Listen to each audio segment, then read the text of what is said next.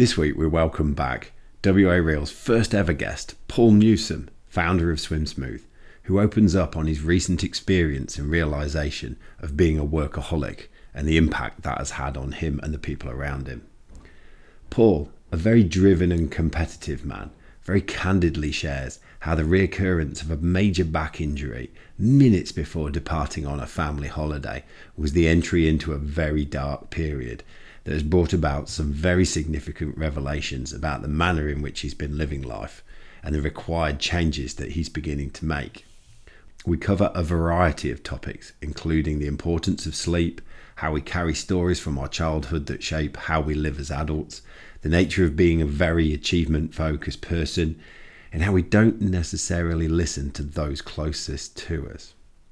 The beauty of this conversation is that it freshly captures a superb example of someone waking up to the control and impact of the events and stories that lie deep within us. It captures how, if left unchecked, these events and stories can take such a grip on us and how we navigate life that it takes something major to bring them to light and shake us out of it. I've got a lot of time for Paul. I love being around him and his energy and I love what he's created with Swim Smooth. And what is clear by the end of this conversation is that this just may be the best thing that may have happened to Paul and his future with Swim Smooth, despite being such a personally painful experience. So enjoy, Paul. Hello and welcome back to WA Real. I'm your host, Bryn Edwards. Today's guest is an old friend of the show. In fact, he was my very first podcast guest Mr. Paul Newsome. Paul, welcome back to the show. Thanks, Bryn. It's great to be here. So I I can't help before we get into the story reminiscing on the first time I ever did a podcast. It was with yourself, and I have to be honest with you, I was shitting bricks before you turned. um, I'm slightly more calmer nowadays, and hopefully you'll find the whole experience a lot more polished and to the point. Sure. So I hope so. After a hundred odd episodes. Yeah, it's crazy. Uh, You're doing really well with that. I need shooting. So there you go. So the last time we spoke, uh, you were telling me about your journey to Australia, um, starting off with swim DVDs, selling them out the back, uh, the creation of Swim Smooth, or very nearly Swim Fresh, wasn't it? Yeah, that's right. Or Swim Clean, even. swim yeah. Clean, I remember. um, he was writing the swimming syllabus for the ITU. Uh, there's swimming around Manhattan and winning that. Um, creating these Swim Smooth coaches all around the world. Uh, Hot Misses, great family all of the things. And uh, I, one of my big lasting imprints on on on me of doing that was just the passion for you as a swim coach and what you did. And um, I think one of the questions right at the very end where you just said, "Look, my biggest worry is that I just can't do coaching anymore," and uh, it was it was really awesome. And then um, a couple of weeks ago, I we've seen each other socially and stuff like this. And a couple of weeks ago, he rang me up and said, well, sent me a text and rang me up and said, hey, I want to come back on the show. Um, things have been, well, you know, faced adversity and some, you know, serious learnings, which we'll dive into in a minute. But first question I wanted to ask was, why did you feel it important to come back and tell the story? I think you touched on a really good point there with this whole idea of being very passionate and, um, and you know having a passion for what I do day to day. Um, ironically enough, our Facebook profile is Swim Smooth, the world's most passionate swim coaching. Mm. Now, I've just finished reading a book, which we'll probably deal, delve into, called um, Ego is the Enemy. And one of the chapters in that book talks about the idea of passion not necessarily being the greatest of um, key elements for somebody in terms of it can sort of overtake a lot of your life in many ways. And sometimes having processes and plans and being able to sit back and, and sort of see the bigger picture sometimes can be a better process than just being just feel like you're just surviving on passion. There's only so long you can survive on passion according to this book. Mm. and you know I've just we've just been sat down there talking about uh, emails and stuff and my little notes up on the top here an email which I was talking about um, wanting to send out to my triathlon squad my swimming squad was one about telling them why um, I might have to take a bit of a step back uh, in the short term because of a back injury which I've been suffering from. And the whole title of the um, of the, the email there was going to be when passion turns to addiction. right. And you know, I, I, think one of the, one of the reasons why I reached out to you is I just wanted to sort of share this idea that you know I for my entire life, I have been a very, uh, I've been driven. Uh, I've driven myself to, to want to succeed and to want to build things and do better and be better with myself Mm. and all these sort of things, which a lot of people think would be quite commendable. But I guess I want to sort of share some of the ideas and things that realizations that I've come to about maybe I've overstepped that mark and maybe I've been overstepping that mark for years and how that might have affected some of my relationships both at home and friends and these sort of things and um, just also joining the dots as well about why I keep getting injured, like physical injuries. You know, what is that related to? Is it related to the to the to the workload? And um, you know, I wanted to start off the the, the whole the first line of this email was going to be, "My name is Paul Newsome, and I'm a workaholic."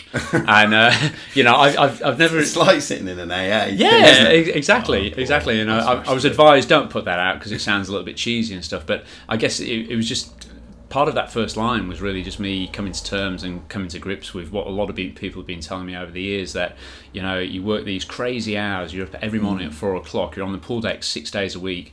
You know, getting up at four o'clock every single morning. And how do you do it? How do you manage to fit all of this in? You know, it, a lot of people use the words.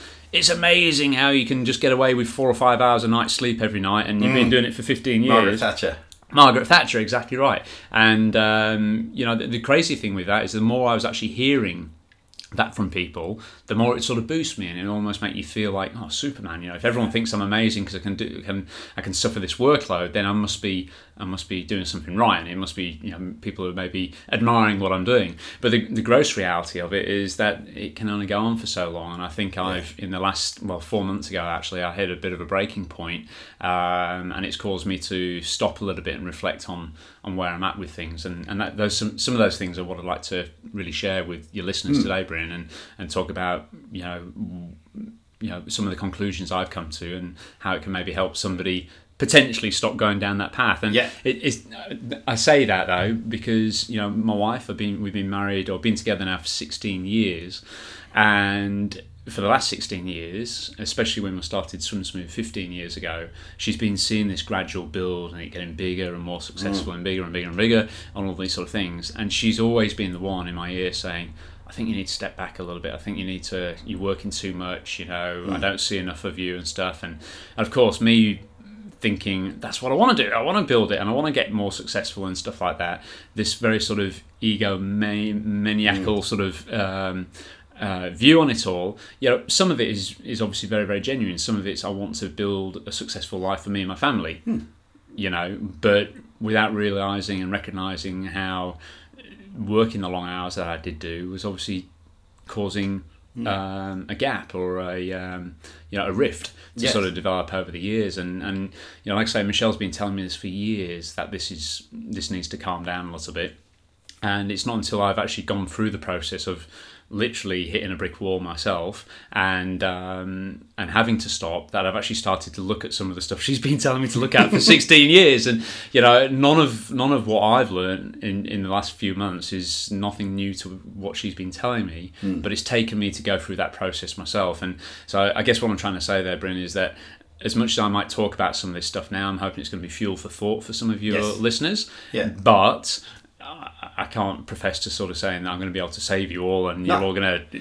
Look, your Real own is path. not about saving people. Um, I think we had a brief discussion just before we switched the microphone on. Um, more and more, I think it's about normalising the stories, normalising the real things that are going on for people. Um, you know, the difference between the Instagram post and the reality. You know, the difference between, oh, look at him, he's got, you know, he's got the family, he's got the following, he's got the company. What's really going on? That's right. you That's exactly and- right. Yeah.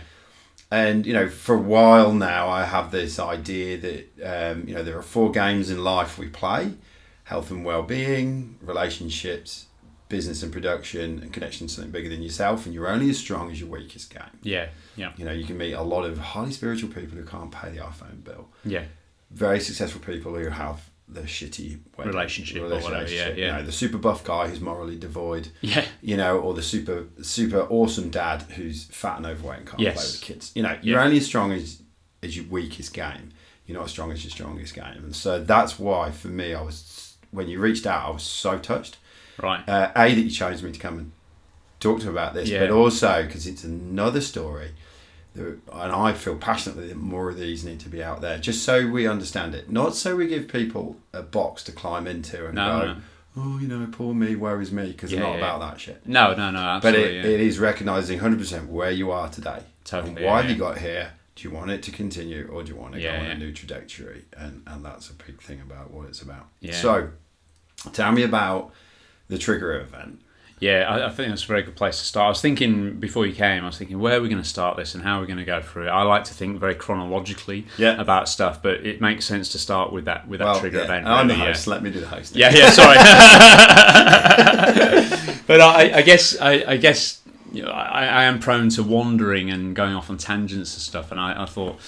Where do we start with this, and how, how would it make best sense to people? And you, you're quite right, you know, the, the, the Tria event. And I think just picking up on your point there about social media, I look back at this particular uh, Instagram post with the most like rage and like, oh my god, what were you thinking putting this fucking post out? Like, so so to put some context to this, we we run a three day coaching education course where we invite twenty coaches from around the world to come on this course, and we'd um, we plan to do four. Um, in the first part of this year, so um, uh, we did, we ran one in um, at, at Nike. We were invited by Nike to go to the World HQ in Portland, Oregon.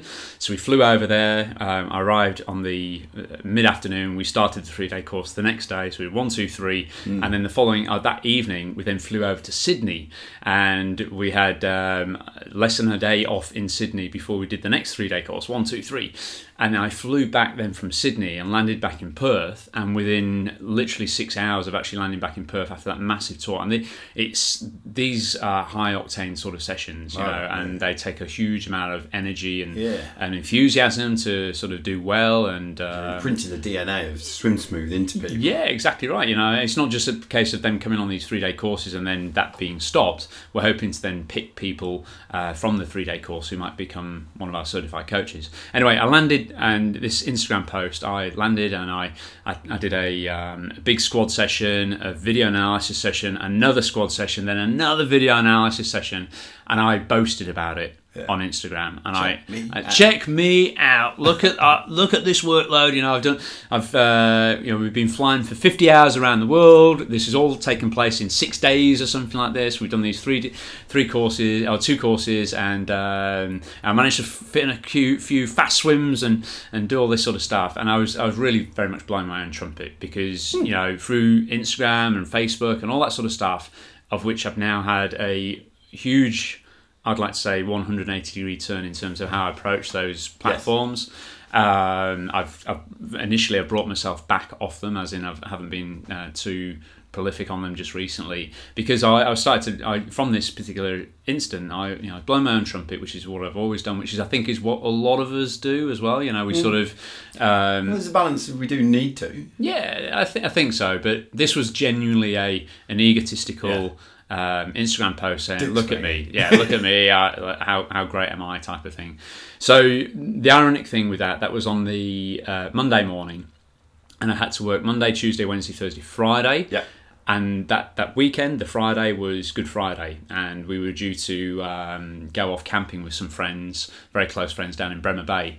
And you know, I got through that week. I worked hard as I usually do. I did a lot of training. Uh, I was really excited about going on this uh, family holiday, and to the point where we got really organised the day before, packed most of the car, and then on the morning that we were due to set off, um, I'd literally brewed the coffee. It was ready in the cup holder. You weren't even taking laptops and phones. No, nothing. No, so I'd actually, I'd sort of, if there is such a trigger, if I, I, I recognised with this camping trip that I needed to step back a little bit, and I was thinking, right, okay, I'm not going to take my phone, I'm not going to take laptop and stuff, which I normally do, and I'm normally naughty, and I'll look at it when I'll go to the toilet for half an hour, and I'm, you know, I'm not doing anything untoward. I'm actually just looking at the Yes. at the phone, checking my emails, and, Yeah. and trying and responding stuff when I should be on holiday. So.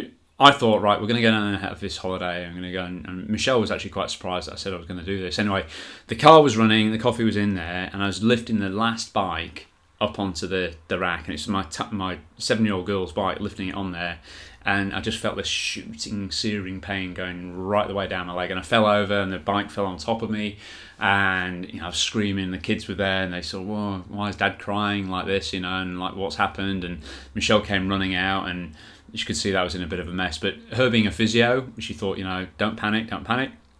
Let's see what it is.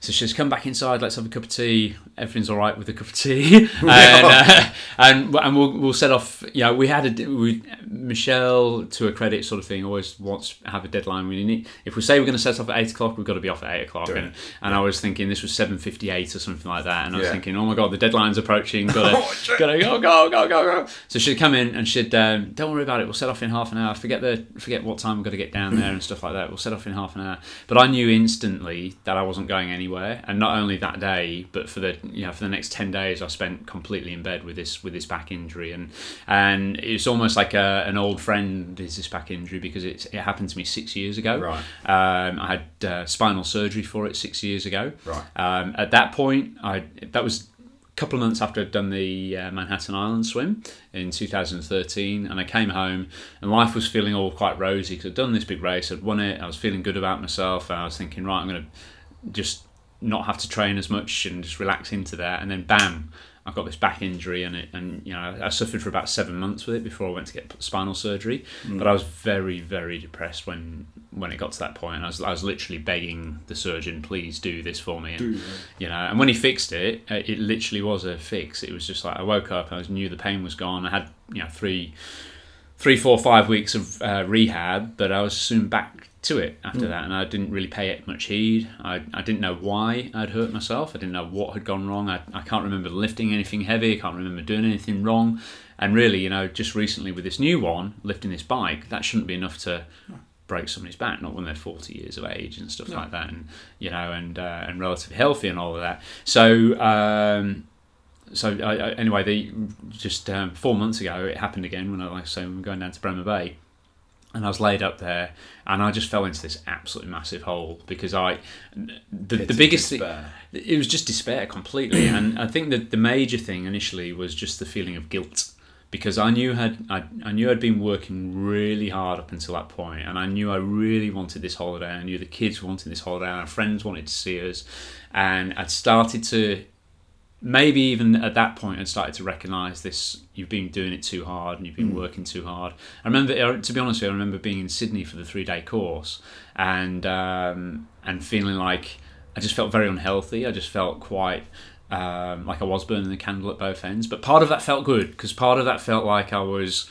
That's who I am and that's what I'm about, you know. Oh wow, I work really hard and get the kudos from that and da da da. And I think, to be perfectly honest with you, coming over to Australia, um, and I don't get me wrong, I love the country and stuff like that. But the whole digger spirit and you've got to work Yeah. hard to be successful Yeah. and stuff like that. That's really appealed to me as a you know as somebody who has that as part of their DNA, if you like. And it's almost over overtaken everything in Yes. many ways. And I'm sure it would have happened to me in the UK as well. But I guess I guess what I'm saying is people people do give and receive a lot of respect over here for working and seem to be working very very hard. And you know so in this particular scenario you know the, the back was sore and then i had this massive guilt that i couldn't take the kids away on holiday. You know we, we were only camping. We hadn't paid a huge amount of money or anything like that.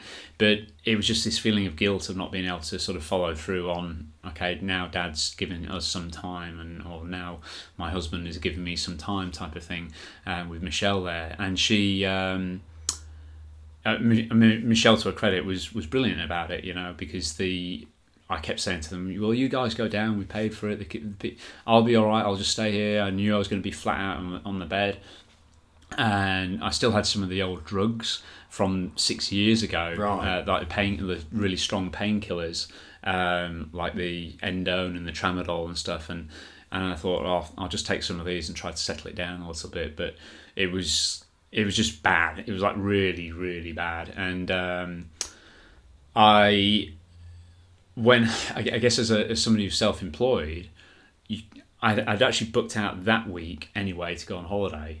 So there wasn't the stress of you've got to go back on the pool deck because Sally was running all my sessions. But the following week, I had to go back to work because that's what you got to do. You, know, you got to earn your living and you got to do this and stuff like that. So I, I literally had to, I guess, put on a bit of a brave face and go down to the pool deck. And I remember that first session back, uh, and I'd emailed the squad saying, "Look, I've had this incident. We didn't go away on holiday."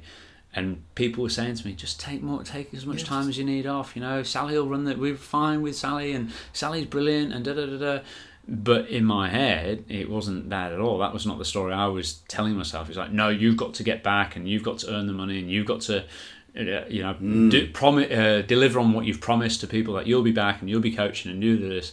And um, so I went back on the pool deck, and I was absolutely terrible, like like really really bad. And people, everyone could see it in my face. I had no, I didn't want to be there. I as passionate as you said it came across on the last one i wasn't that wasn't me wasn't on that day. It just wasn't there at all. Because i was in so much pain. I was in like a huge amount of pain. I couldn't mm. bend over. I couldn't bend down. I couldn't do this. And and more to the point i knew i knew it was going to be this way for quite some time unless I would have this magic surgery again, which I wanted, which I craved. I thought, look, I knew it worked last time. I want it again now. But of course, no neurosurgeon in their right mind would immediately, when somebody, you know, somebody hurts their back, Yeah. they're not immediately going to put them under the knife. You want to fix it. You want to be out of it. And I did, yeah. I wanted to fix it. I wanted to be out of it, you know. And um, a friend just earlier on today knew I was going to be doing this podcast. And he said, "Make sure you don't over dramatize it, Paul. Make sure you, you know, you you don't. Um, it's only a bad back. It's nothing more than nothing more than that. But but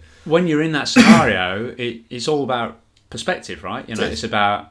That was my reality at that point in time. These are the things that I was telling myself I have to go and do. the brain goes and- to some pretty dark places. Oh, really? You know, really I've dark, yeah. had I've had injuries whilst playing rugby. I remember once getting right to the peak of of um, running through some senior teams when I was quite young, and you know I was on the tipping point of of, of about to be picked for you know first team men's rugby Yeah, at a- right. a young age, and then in training someone just hooked me over and just just shredded up the X muscle across your back Right, right. and and I was like, "Oh." and um, Yeah. and I've had other things, you know, knee problems during marathon training, shoulder problems Yeah, during swimming, yeah. swimming.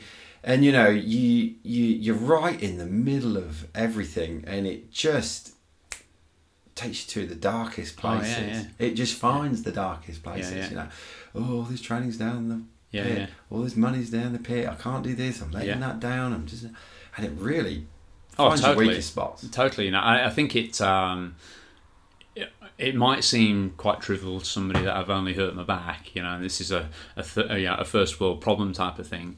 But when when I was there living it, and you know, still I've still got the pain. I'm just dealing with it, I guess, a little bit better. But I. Um, that was the, the reality at that point. point, and um, and and you, you know if you if you hurt your back and you're in an office job and you don't have to be around anybody, it's still bad. It's still a bad back, but you don't have to entertain. And I use that word liberally, entertain, Yeah. because that's what I'm doing on the pool day. Yeah. I'm motivating people. I'm trying to get them to enjoy the session. I feel bad if they don't enjoy the session. I feel even worse if they don't enjoy the session because I'm in a because I haven't been the best that I can be and stuff. Yeah. And I so I. Um, you know, it, it, it, felt really bad. I thought, you know, how am I how am I going to get through this, and how long is it going to take? And in that meantime, what happens with the squad? Do, do people start to do people start to leave the squad? These are the things I'm telling myself in my head. Yeah. Do people start to leave because no long, Paul's no longer coaching like he used to coach, and you know, and um, and and all these sort of things going going around and around in your head. But it was um,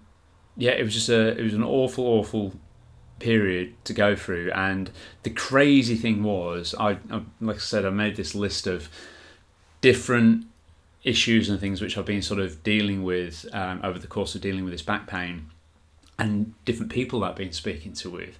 And the crazy if you believe in and I didn't until all this happened I'm not a everything happens for a reason man. The universe has spoken. That is not me. Or at least it didn't used, to, used be. to be. didn't used to be me but there's certain things that happened around this which have made me sort of you know this same guy who sent me this text saying don't over dramatize it you know put it into perspective. I have things have caused me to bring things into a bit of perspective. So one of the biggest slaps in the face really was when we were over in um, uh, nike um, one of the girls who had actually applied for this particular course over there she was a, um, a 19 time paralympic medalist and has um, seven paralympic gold medalists. She's a, a um, an athlete from canada.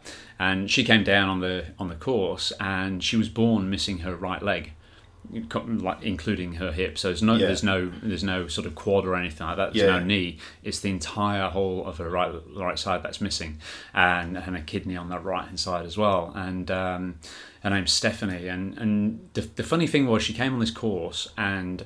I knew her to be obviously a, a super athlete, like Yes. a mega athlete. You know, if for any of you listening who know swimming and times and stuff, this lady with one leg can swim under four minutes forty for four hundred long course freestyle, oh.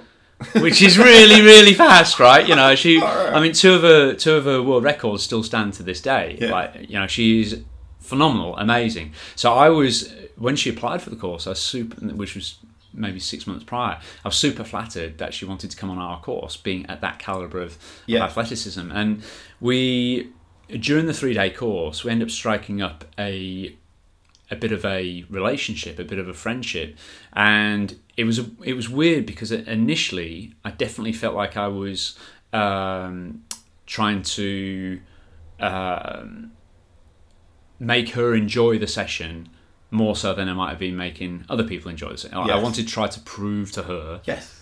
That what we were doing mm. would work for her athletes going forwards, and I wanted to impress her, and Yeah. you know all this sort of st- all this sort of stuff. You know, that's the the ego firing up there. And on the second day, she she challenged me a lot actually during the three day course. She's saying, "Well, I don't I don't see what you mean about this. I don't see." So then I'm having to explain myself, and it was never in a negative way. It's just she wanted to genuinely understand. And know what, what we're talking about. Anyway, at the end of the second day, we're walking back from the pool, and I'm all like focused on what I've got to deliver next. And then we've still got the next, the third day, which is the biggest day where all these swimmers come in. And just out of nowhere, she came up to me and she just said, "You're a really deep person, aren't you?" I was like, uh, "No, I'm thinking about freestyle drills." But and she said, "No, no, no, you're very, you're a very deep person. I want to get to know and understand you a little bit more." And I was like, I was totally like shell shocked. I didn't know what she meant and what she was sort of aiming at and stuff like that. I thought, how can she see that when I'm just up here presenting? I'm not really. I didn't really feel like I was. You know, um, there's the presenter Paul, and then there's the real Paul, if you like, you know, and and and so she saw this real Paul through all of that, and I didn't, and I couldn't understand how she saw it, and what she initially wanted to know was how do I manage all of what I do? You know, how do I manage the enthusiasm, the energy, and the and the stuff? It's just how many hours a night do you sleep, and how much work do you put in? It's just how do you keep it doing? And you've been doing it for so long. How, she was just curious about that. So that was a couple of weeks prior to me actually hurting my back. And then, ironically enough, when I hurt my back, it was my right leg with this mm. massive searing nerve Right, pain going yeah. down it. But she's she's such a lovely, like genuinely lovely, lovely person. And I'm so lucky to have actually met her and, and struck up this friendship with her. I felt comfortable enough to say to her, she said, How's your back doing today? on just on WhatsApp. And I said, Well, you know, it's really quite sore at the moment. I haven't got any feeling down my right leg. And she goes, Don't worry, join the club. I've never had any feeling down my right leg because obviously she was born without it, you know. And, and, and that's the sort of. So this deepness, if you like, that she saw in me, it came at a brilliant time because she was then able to. These conversations got quite deep and, and constructive in terms of like, you know, you do need to keep perspective here. This is not the end of the world, and this is this and this and this. And um, and she's just she was just one of a list of people, I guess, who've actually sort of really um, helped Yeah. me through this uh, through this sort of process. Yeah. So it sounds the way you're talking about it that um, the backache wasn't uh, the backache. the back injury wasn't just a back injury. No, It's a bloody wake up call. a huge wake up call. But at that point, Yeah. I wasn't ready to. At that point, it was just an injury. At that point, it Yeah. was me just going, bloody hell, I can't go on holiday. Bloody hell, I can't. So when do do we get swim." past the self pity and start to open it Took a up long to some time. of the lessons? It took a long time. Took a long time. So I, um, as soon as that happened, I was laid up in bed. The, the biggest fear that went through my head was I mentioned earlier on that we had four of these three day courses going, and the the other two were going to be in Mallorca in Spain, and they were coming up within. I think they would have. I would have flown out. Yes, I would have flown out to do the three day courses, to go to Prague first to go and do our kids program. Um, I would have flown out about three and a half, four weeks after hurting the back. So at that point, I'm still in a huge amount of pain. I, in total, I've been in hospital six times since that injury happened, with getting cortisone injections, epidurals, all these sort of things to try to settle it down without going to the extent of having the surgery. Mm-hmm. But it, I was in a I was in a bad way, and um, and I started to panic. I was thinking, well, we've got 40 coaches, so two lots of 20 coming to Mallorca. They've already paid for their flights. They've already paid for the accommodation. They've paid for the course. They want to come on this course. They've organised yeah. whatever they needed to do to come yeah. and come on this course. We can't just suddenly. We've got to deliver it. We can't cancel it. If we cancel it, we'd have gone bankrupt. That it's as simple as that. Like yeah. we, the, we we didn't have enough room. We haven't got enough room and movement to sort of pay for 40 people's international flights and and their accommodation is that like I'm, I'm not sure what business could do that but yeah. we certainly couldn't do that yeah so I had to get to a point where I could get on this bloody plane, and as it transpired, I, you know, I always fly economy. I had to upgrade and pay for a business class flight. It freaked me out how expensive they actually are. Yeah. But it was the only way of actually guaranteeing that I could get across there. So the first trip, like I say, was to Prague. So we flew over to Prague as we were going to be in Prague for a week, and we were working on this kids program. And the, the I guess the second person who's helped me through this a little bit is one of our coaches, Gabriella so Gabriella is a coach. She's been born in Prague. She's had quite a hard upbringing herself over over a lifetime, and she she works furiously hard. She's super passionate. Like she is me at my most passionate times, a hundred type of thing. Super hard worker. And when we we've been seeing her every year for the last three years because she's been she came up with the idea of how to actually translate our adult Swim Smooth program into a kids format, and she's done the most unbelievably good job. I was sharing it with one of our coaches this morning. She was jaw dropped, gobsmacked. It's it's it's brilliant. Yeah. Last year we were working through it with her, and Gabby was sick the whole time we were there, like really mega sick, like yeah bad throat and chesty mm. cough, and she just didn't look like a very healthy person. And I vividly remember saying 12 months ago to her, Gabby, you need to slow down a little bit. You're working too hard here. Mm. All these little data yeah, points. yeah, yeah, that's right. And I, and I, and, and you know, and that's obviously come back to bite me as that comment because when we got over to Prague, I was I was piped up to the max on some of these horrible drugs like some Lyrica, Endone, Tramadol, um, the whole kit and caboodle. Um, Naprosyn, I think, is the other one, and uh, and then all this stuff to counter that so you don't feel nauseous. And I was I was yeah. like a walking pharmacy basically. Yes. and um, I had to take it because was, there's no other way I'd function. But of course a lot of those drugs make you drowsy and make you feel like you can't function properly. And um, for the first few days we were there I was just I was just totally uh, come on. Sorry? Fifty days? Yeah. Dog barking the first few days we were there, I was just co- totally consumed by just feeling like I, I just wanted to sleep all the time, and I couldn't yeah. I couldn't function, I couldn't help out. So again, I had this feeling of like being really quite guilty that I wasn't helping the team. There's three of us there working yeah. on the on supposedly finalising this project, and I was just totally useless, totally yeah. totally useless. So we went out one night for some food after working uh, you know, a crazy 15, 16 hour day. And I ordered my food, and I just felt so bad. I said, "Guys, I, you can you bring it home takeaway? I'm I'm going. So I just walked off by myself, feeling sorry for myself, but just feeling in a lot a lot of pain. Yeah. And that went on the next couple of days, and then I think on the second last day, Gabriella said to us, "Right, we're going to go. We're going to take a day off." And I was like, "Really? She, this is the sort of lady who would never take a day off. At least not her old self. We're going to take a day off. We're going to go for a walk through the this beautiful countryside in in Prague, oh, in Czech Republic, uh, about an hour and a half outside of Prague, and." And it was awesome like because we were able to like you know just relax and we weren't talking about work and da da da. And at that meal that later on that night she she said to me paul you know how you gave me that advice last year to slow down and back off? Well i took your advice but now you need to take that advice. Mm. she says this back problem that you've got right now is going to be the best thing that ever happened to you and of course I didn't want to hear that at yeah. all because you asked then what was it when did it suddenly become less of a woe is me type of thing? And I was furious that she'd said that. I said how do you know? You don't know what this back pain feels like. I'm fine.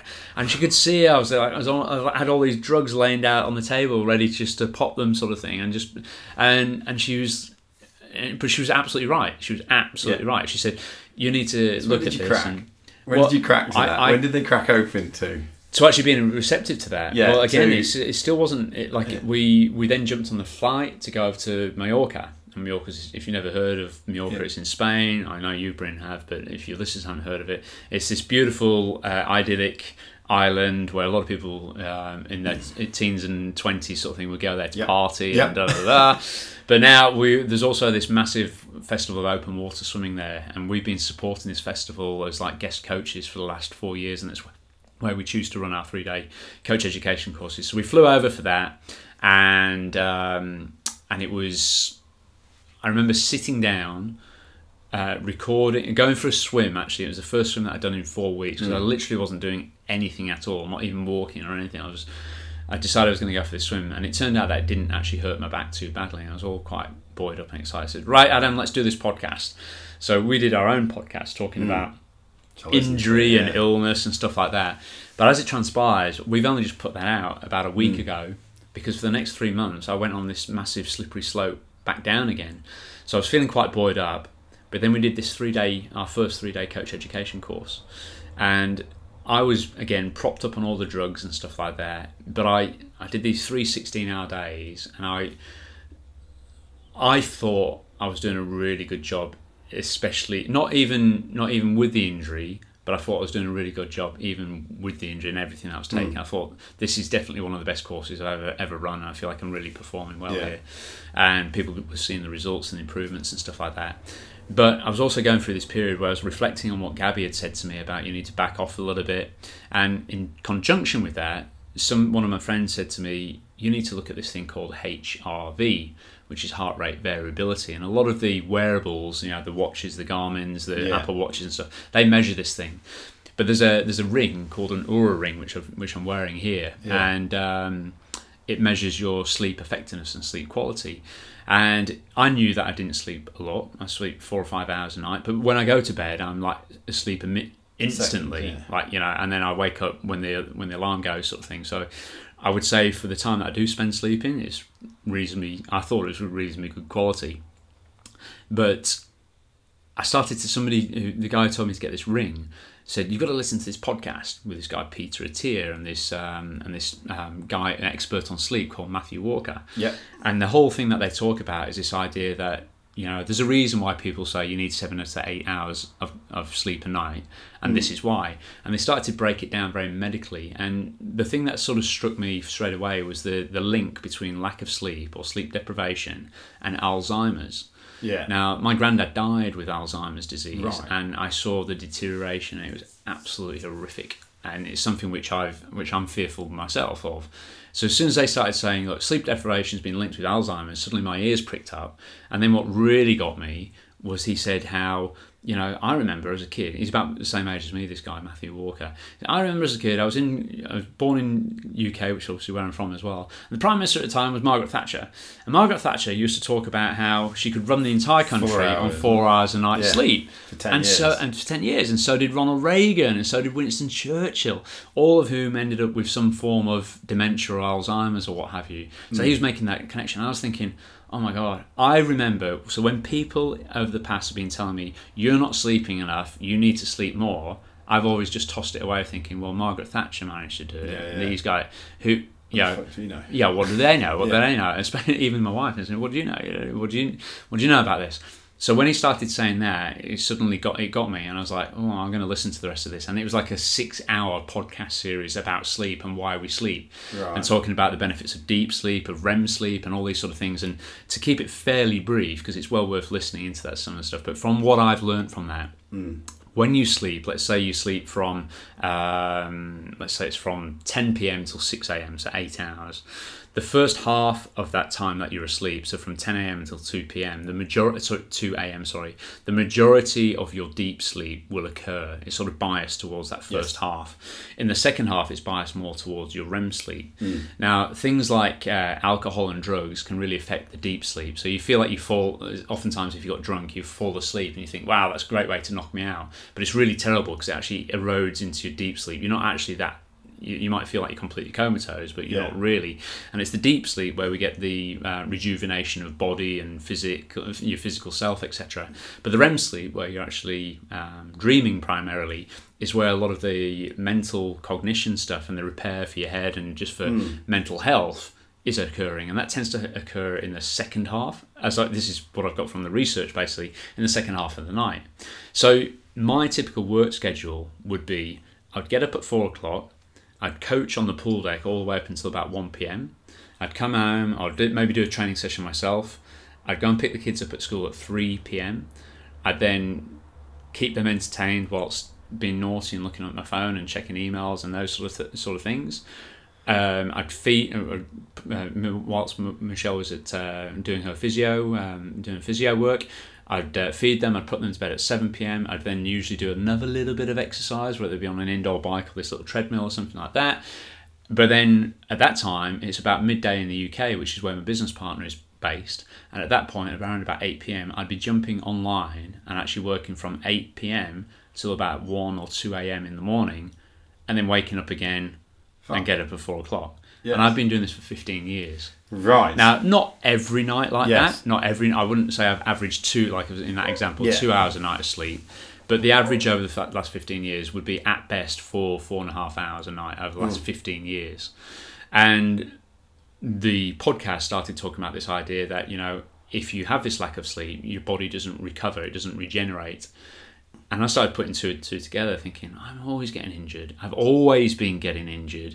I feel like I look after myself well or reasonably well and stuff like that. Why do I keep in terms getting- of nutrition and yeah, exercise. to nutrition and exercise, you know, and you've even said to yourself, you said to me yourself, you know, you found this this body movement classes that you can do to actually sort of get yourself a little bit more functionally strong in in Yeah. in um, on axes that you don't normally use for the classic swimming, cycling, running, all, all these sort of things. And I thought, you know, that's that's good. I'd like to actually experience that. But when you were saying that to me, I was still in a state where I couldn't really even move Yeah. at all Yeah, I remember. you know, and um, and uh, and was advised, you know, you have to let it settle down a little bit first. But anyway, the Yeah.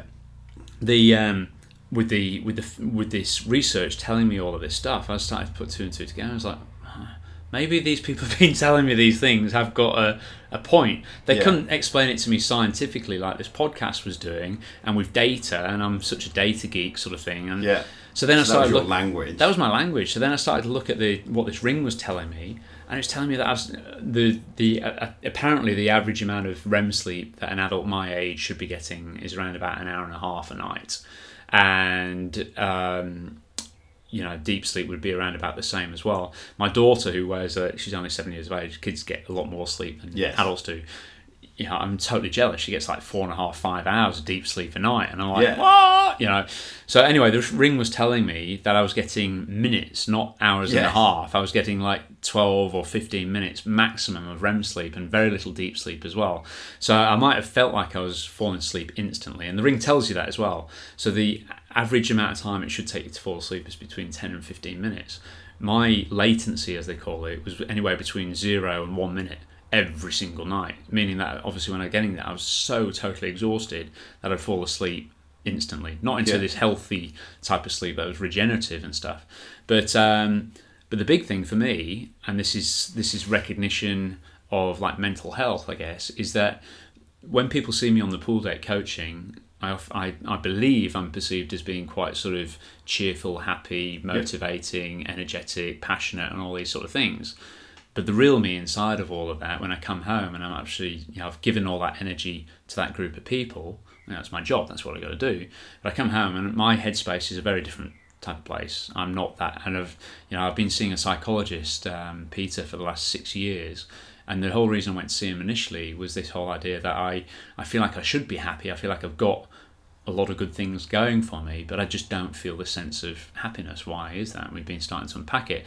And a lot of it, now that I've actually drawn these data points together, a lot of it's due to the fact that I just don't get uh, anywhere near enough sleep and specifically enough REM sleep, which would actually help with that. So some of the classic things that somebody would suffer from lack of REM sleep specifically are depression, anxiety, and and and you know uh, the the feeling of um, just becoming very snappy and very irritable. Yeah. You know, on the pool deck, I don't. I'm super calm because I, I'm doing a job. Yeah. But when I come home, where I should actually be giving my best. Yeah. Really, You should be performing. I should be performing at home better than what I'm performing on a day to day.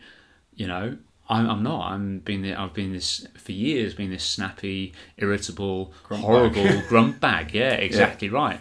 And that's you know that's ultimately over the years that's affected my relationship, not just with my wife, but with my with my kids as well. So I started looking at this and thinking, well, you know, this there's got to be something in this, and this HRV aspect of it, heart rate variability, it looks at um, when you go to sleep and when you recover, you start off, and as you, the more you recover, the greater this variability of your heart rate becomes. Yes.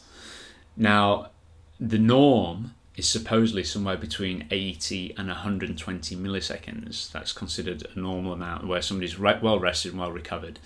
Now, if you're training for an Ironman or a marathon swim or something like that, you appreciate that you're doing all this work and you Yeah. are going to be tired, Yeah. and that that number would be suppressed. Typically, might be in the range of I don't know 50 to 80 or something like that. But before I listened to this research, I had actually gone out and bought my business partner one of these Oura rings as well.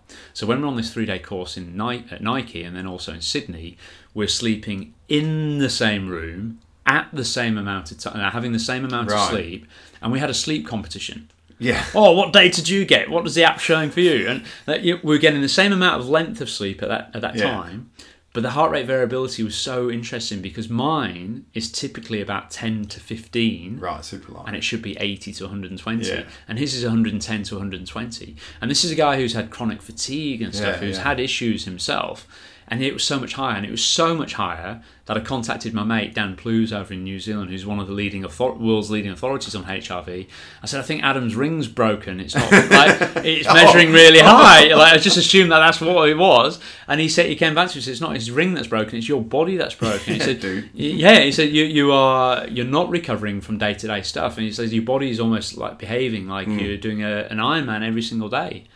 And I thought, well, something's got to something's got to change. So Hmm. just going back to this three day this three day course in Mallorca, if you haven't lost us listening to this, but the on this original question was what cracked you yeah, well, this is it. I mean, so this, so this, this, that piece of uh, that podcast that I listened to, or that series of podcasts that I listened to, listening to that research, double crossing it with this data that was coming across from this, I'm starting to think there's obviously merit in this, and maybe this workload that I've got just isn't healthy. I've been thinking I'm Superman. Every, a lot of people have been telling me I'm Superman, but a lot of this data is now starting to make me very worried and scared because of Alzheimer's, of mental health issues, which I know I've suffered from for many, many years and not hmm. really understood why. And I'm thinking, well, you know, there's many things which might cause mental health issues, but if for me, if I, if most of the other aspects in my life are fairly normalised, you know, look after myself, sleep well, eat well, exercise well, and yet I'm still having these issues of anxiety and depression you know what could be potentially to blame for that and Yeah. it sa- this was like sticking out like a beacon going like Yeah. okay you need to listen to this sleep so anyway on the on the first day of this course i had started to open up with some of the candidates talking about how i've made this uh, hey i've got this ring you know it's telling me this and and uh, they all knew I had a back injury because I emailed them beforehand, and Yeah. uh, they knew I was taking drugs. And I said, "Look, I'm still. I wouldn't run this unless I felt I could perform at 100, percent and I'm doing it." And da da da. So I started opening up and sharing this this story with um, with a few of them. And one particular coach on the course, um, I sat down with him for lunch and uh, started to share this discussion. And he said, "You've got to really watch that. You've got to, you know, because he said I've, I've got this friend in the UK who died when he was 46. He had a massive heart attack on the on the bike." I said, "Oh, that, that's funny because I've got a friend in the UK who was 46 and had a massive heart attack on the bike. Same. It's the same guy. Yeah. It's the same guy." So I then started opening up and sharing a lot of what I've been going through with this particular coach, and he's maybe 10, 12 years older than me. Um, and, you know, a lot of the stuff which people have been pointing to me, and me sort of coming out, if you like, in terms of just acknowledging how I've been this alcohol, uh, alcoholic, Yeah. workaholic, I Yeah. should say. Sorry. All is not good. all is not good exactly right and i'm starting to come out about this and i'm starting to be a little bit vulnerable with people which normally i wouldn't do normally i'd have Yeah. this fence up and i'd be like yes i am superman and yes i. I can live like this anyway I, uh, I started opening up like that i started getting questions on the course from people sort of saying well you know if you didn't have that lifestyle that you've been living for 15 years do you think we would all be sat here now listening to you have you would you have been able to grow what you've grown to the level that you've managed to grow it to. Yeah. If if you hadn't have done all of that, and it was a really interesting question and one which I'm not sure I can really answer Mm. because you'll never know. Or I'll never know, right? I'll never know if I. If Yeah. I, I suspect probably not, No. but uh, has it come at the cost of potentially serious long term health? And that that was my big worry. So um, we got to the end of day two, and we're very close to, to finishing off um, the, the, the the course, and I was feeling knackered. I knew I had to get uh, get finished and get some food and then go to bed and be ready for, for day three. And the one course, uh, sorry, the one coach had actually shared um, this vulnerability with this the whole thing of you know, I think it's to do with this and I think I can see that in myself and it's affecting relationships and friendships and stuff like this. To this day, I don't know why he did it, but you talk about the breaking point, and the breaking point was this: in front of everybody, after two days of me coaching them and, and mentoring them, Mm. he just stood up and said, "This is all bullshit.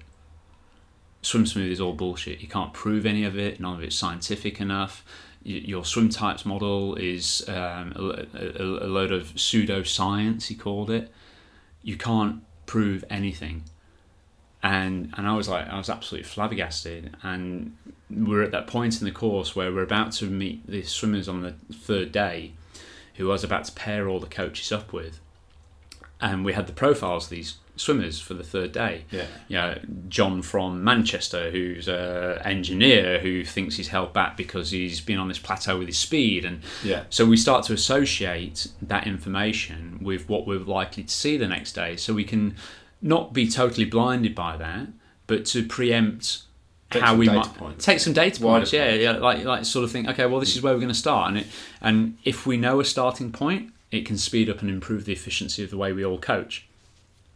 In front of everyone, he says, "You now now you're using Barnum statements to suggest that, uh, and you're and you're you're convincing all the coaches around here that they that what you're saying is just gospel and that uh, and they and and they and they've got to listen to you. And you know yeah so this was in front of everybody in front of people that I've who've come to respect me over the years Yeah. people who've spent two days with me listening to what I've done and see me working with them and stuff like that for him to then say this. And of course I didn't know I didn't know what to say because I I was like like the old me, as in a few years ago, would have snapped immediately and I'd have fought back and I was like, but I thought I can't do that. Like I'm in this professional scenario, I can't do that. Yeah. So I'm almost like looking around the room for is anyone going to help me out here and stuff. Yeah. And the other coaches did start helping me out in terms of they were saying, well, I can. See, Paul's not saying this is all black and white, and he must talk. He's but he's given us a framework for with it, within which to work. And um, one of the one of the coaches who we invited on the course, she if this this guy um, claimed that he was super scientific. And one of the ladies we brought on the course, she was into hypnotherapy um, during coaching and stuff like that, and like used a, a more of a, you know, in her own words, she, she would say, "I am using pseudoscience, you know, to work with the with athletes." Anyway, she she was very strong of the belief that she was supporting us and stuff, and and she said to this guy, she said, um, "I think I think your energy fields are out." And you, to, to this coach, I think your energy field, come over here, let me give you a hug, and it'll all be all alright and stuff. And of course, that was just like fuel on the fire sort of thing. And it was, Yeah. and the whole thing was just, it, it was very nasty for about an hour and a half. Yeah. And it shouldn't have been. It shouldn't have been because I've been very careful, and I'm always very, very careful. We've run we've run thirty Yeah. odd of these courses over the years, just saying, you know, swim smooth is not black and white. It is fifty. Sh- we call it Fifty Shades of Smooth. You know, Yeah. for the sense that you know the way I deal with you would be different to the way I deal with your partner Lucy. Would be just because we're, we've got different personalities, we've got different swimming styles, all these sort of stuff, and and suddenly, in my most vulnerable moment, with this horrible back pain. And having been specifically vulnerable with this guy Yeah. who I trusted, He laid everything he out. laid everything out, and he just and he just he smacked it for six right in front of everyone, and I was. I was, I was just I was blown away and I didn't know I didn't know what to do and of course I, I tried to show I tried to say look this is why I'm suggesting this and can't you see it works anyway we I had to stop it and when he they all went off to dinner and I was just sat there fuming like properly properly fuming and I was, I was in pain and I was fuming I was sad I was upset I was angry more anger was the, probably the biggest thing and um, one of our other coaches said to me he said two of the other coaches didn't really like the way you handled that and what you and what you said in response. You know, it was, all, it was me sort of saying, "Well, this is why we do this, and can't you see, and don't you understand?" and da da da. And when I heard that response, I knew this guy had some beef with, with what I with what we do. Um, he's quite a senior coach as well. But to hear that other two coaches weren't very happy with how I handled the situation, it was like a nightmare. Like it was an absolute nightmare. So Adam, my business partner, took me aside and said, "Look, you just got to pull yourself together. We've got to get through day three tomorrow. Then you can have a bit of a rest and stuff." And um, so anyway, day three came, and I just I, I tried to blank it out my head. This guy, this coach who had said all these things, did come back on the first third day, and I was. Um, yeah, I, I, was I was grateful that he did come back. So I thought he, he, might well just not come back, and it would create this horrible, awkward feeling amongst everybody, unresolved, unresolved feeling, you know. But he did come back, and he sat in, and he did all the stuff that everyone was meant to do. And ironically enough, I'd actually, and I didn't mean to do this, it was just totally at random. I'd actually paired him up with somebody who fit, who fits our very much our classic overglider um, swim type. So yeah. of our six swim types, it's overglider. Someone very analytically minded, wants to make the stroke absolutely perfect and smooth things out. And for the coaches who are quite experienced, they all know they could all see what other which other training program and methodology he'd been using to swim the way he was swimming and i was able to relate to this guy like like that. I was able to get straight to the point and sort of say this is what needs to do and do it in a way which he, where he felt empowered by that. And this guy made a massive amount of improvement during the day. And this coach came up to me at the end, the one who bagged me the day before, and said, "I couldn't believe how quickly and easily you were able to sort out his faults and give us direction." And I, all I wanted to say to him was. Well, that's what yes. that's what being yeah that's yeah. The, the, the source of your argument yesterday was what you've just witnessed here in, and this I didn't say that though. I just, I just, I just sort of acknowledged. I said, okay, thanks, yeah, yeah, and I didn't want it to blow up again because I was still feeling really upset by it. Yeah. So in some ways, it felt like he was saying to me, "You were right. I can see it." So I went away that third day thinking, okay, well, I feel a bit more okay with this. I'm still in a lot of pain. Blah, blah, blah. Next day, massive long email, like sheets and sheets and paper, telling us everything that is wrong with Swim Smooth and, and how we've got this um, uh, duty to the world of swimming to make sure that everything we pass can be scientifically proven and put out there before we actually publish right. anything.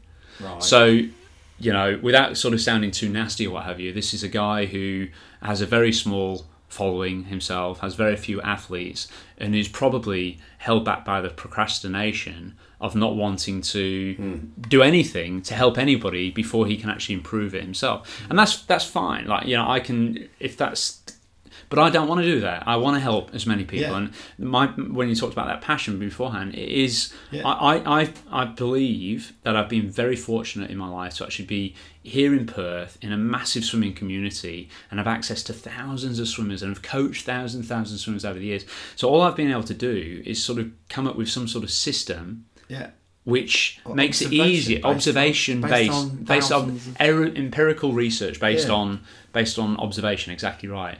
And all I want to do is share that with people, and I want other coaches to, if they can mm. streamline and smooth their processes, that's how I'll do it. Yeah. Anyway, got the email, and I I hit absolute rock bottom, like really bad. Adam flew back to the UK. He had to go back to the UK, and I was left by myself uh, in York, And I had these voluntary coaching position coaching sessions that I said I would run mm. by myself. I was lifting all this big heavy gear because there was no one else there to help me, and I was in a terrible mess. I was drugged up to the eyeballs. My mum was there, and my mum and stepdad Steve were there with me, but I was useless. I couldn't do anything. We had one day in Palma, but they could see that I was in a in a very very bad like really yeah. really bad way. And I, I remember waking up at three o'clock on um, about three days after the course, three o'clock in the morning couldn't get back to sleep, so I was in so much pain. Popped some more drugs, and ended up walking the streets of uh, of Mallorca in this in this haze, and I was very black. All my all my thoughts and everything were super depressed. It was a feeling of it was it was this feeling what of sort of things. What were you telling yourself? I was I, first and foremost I was feeling suicidal and that might sound like quite a strong statement to start with, but the ultimate this is it. This is it. This is it. I've had enough, and I, I think what what was what led me to dramatize, if you want to use the word from my from a friend saying, "Don't dramatize, it's only bad back."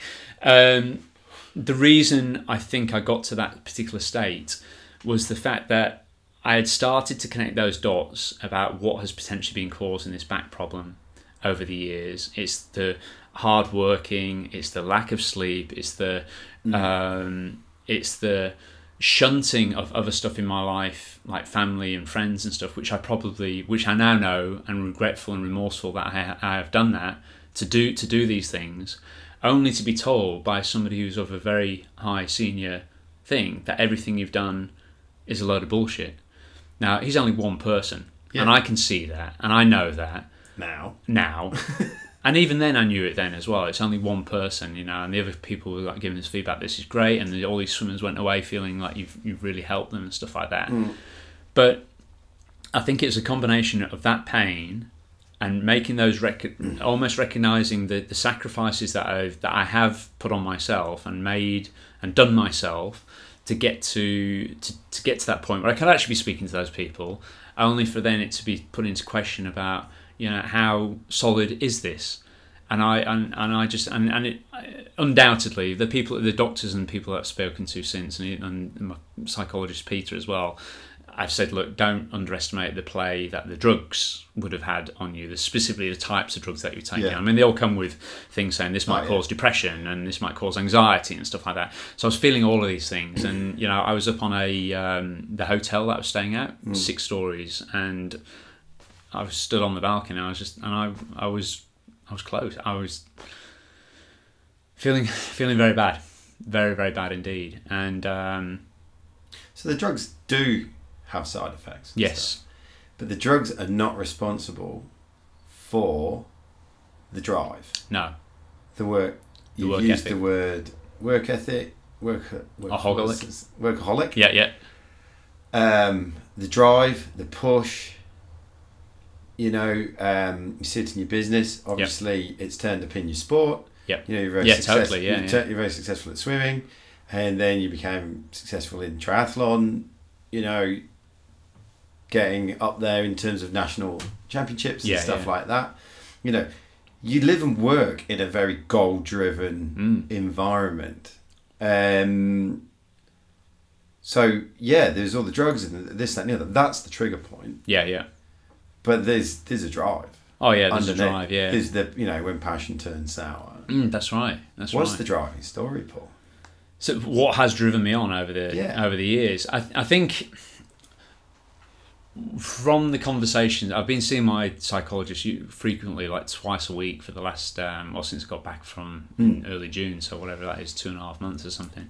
And um, a lot of it boils down to simply wanting to. I'm a pleaser. Yeah. I want to please and I want to impress people. I, I can feel it day to day on the pool. If somebody has a bad session, Yeah. or doesn't like the session, or has an argument with somebody else in the session, I feel that, and I, Yeah. I'm like, "Oh, I want everyone to have this good session. I mm. want everyone. You said to, it before, you know. Yeah, yeah, yeah. You know, I want everyone to come. I want everyone to have a good time. That's learn it. stuff and get faster. That's and- it. So part of it has been this this wanting to to please, but you know that I mean my my my dad um, is hugely successful as well as a as a he was a graphic or was a graphic designer. He's now retired, and he did very very well for himself. And I'd be lying if I didn't say that I wanted to try and impress him above and above and beyond anybody Yeah. else. You know, and I, Totally natural thing to do. yeah, no, I, and I didn't realise how natural, to be to perfectly honest, until I've started opening up with some of my friends, close friends, about some of these things that I've been feeling. I've got a friend over in over in Melbourne, and his dad was a ex professional cyclist at a very very high caliber, and um, and he became a very good cyclist, also on the professional circuit sort of thing. But he was always being shadowed and compared to his dad, and I I just assumed that these two guys, dad and son, were they, you know, they're both brilliant cyclists and stuff. I never thought too much of it, other than that. Hmm. But it wasn't until you sort of mentioned to me that you know, well, you're feeling like you've got to impress your dad, but I had to felt like I had to impress my dad as well, and I didn't hmm. realize how natural and common of a thing that hmm. actually is, and and I think, you know, part of me was wanting to sort of demonstrate that I can be successful. And the, the, the thing is, and this has been brought home to me very, very um, prominently just recently, is, you know, what is success? What are you're actually happy with. You know, to, to me initially, I, I, I said so. One of my very very close friends and uh, and mentor, Shelley Taylor Smith, brilliant swimmer, seven times world marathon swimming champion. I went on her business course. Um, Business for Champions, I think it was called Champion Mindset, um, in 2004, just as I was setting up Swim Smooth, and the, the, the document it's actually right behind you there, the little the little thing. Um, said, "What do you want to achieve in life or in your business, and what do you Yeah. want to do?" And I said, "I've got this idea that I want to be able to try and reach and help as many people as I can improve their their swimming." And I think as a young twenty five or twenty six year old, whatever I was back then, um, I would have been feeling this feeling of I want to take over the world. I want to, I want to, I want Swim Smooth to be the, you know, the, the, resource that everybody goes to.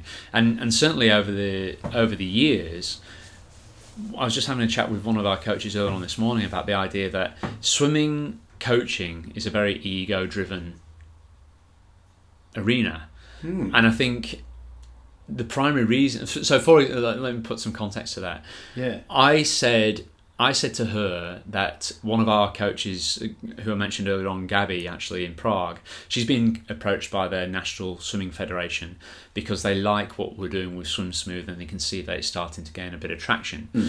They want to incorporate it within their curriculum, but they wanted to prove how successful it is and how successful she's been as a coach. And she says, Well, I've coached this swimmer, this swimmer, this swimmer. And they say, No, you haven't. They swim with such and such and such a club. And she says, Yeah, but those clubs, those swimmers come to me from those clubs for me to coach them and refine their form and technique. And they go back to the clubs And smash out the case. and smash out the K's. But the clubs don't recognise Gabriella in that formula because sometimes they don't even know that That they're coming to see it Yeah. They'll often get offended if they're actually receiving outside assistance. And then honestly, the, Bryn, the number of swimmers who come to me here in Perth, Mm. young kids, junior swimmers who want some help because they don't feel like they're getting it in their club, Yep. but they say you must not breathe a word of this to Yeah. the to the club. And I've, I've got to feel some sympathy for the club and for the coaches because I know that when I'm coaching 40 or 50 people, it's totally impractical Yeah. to offer meaningful stroke technique advice. No.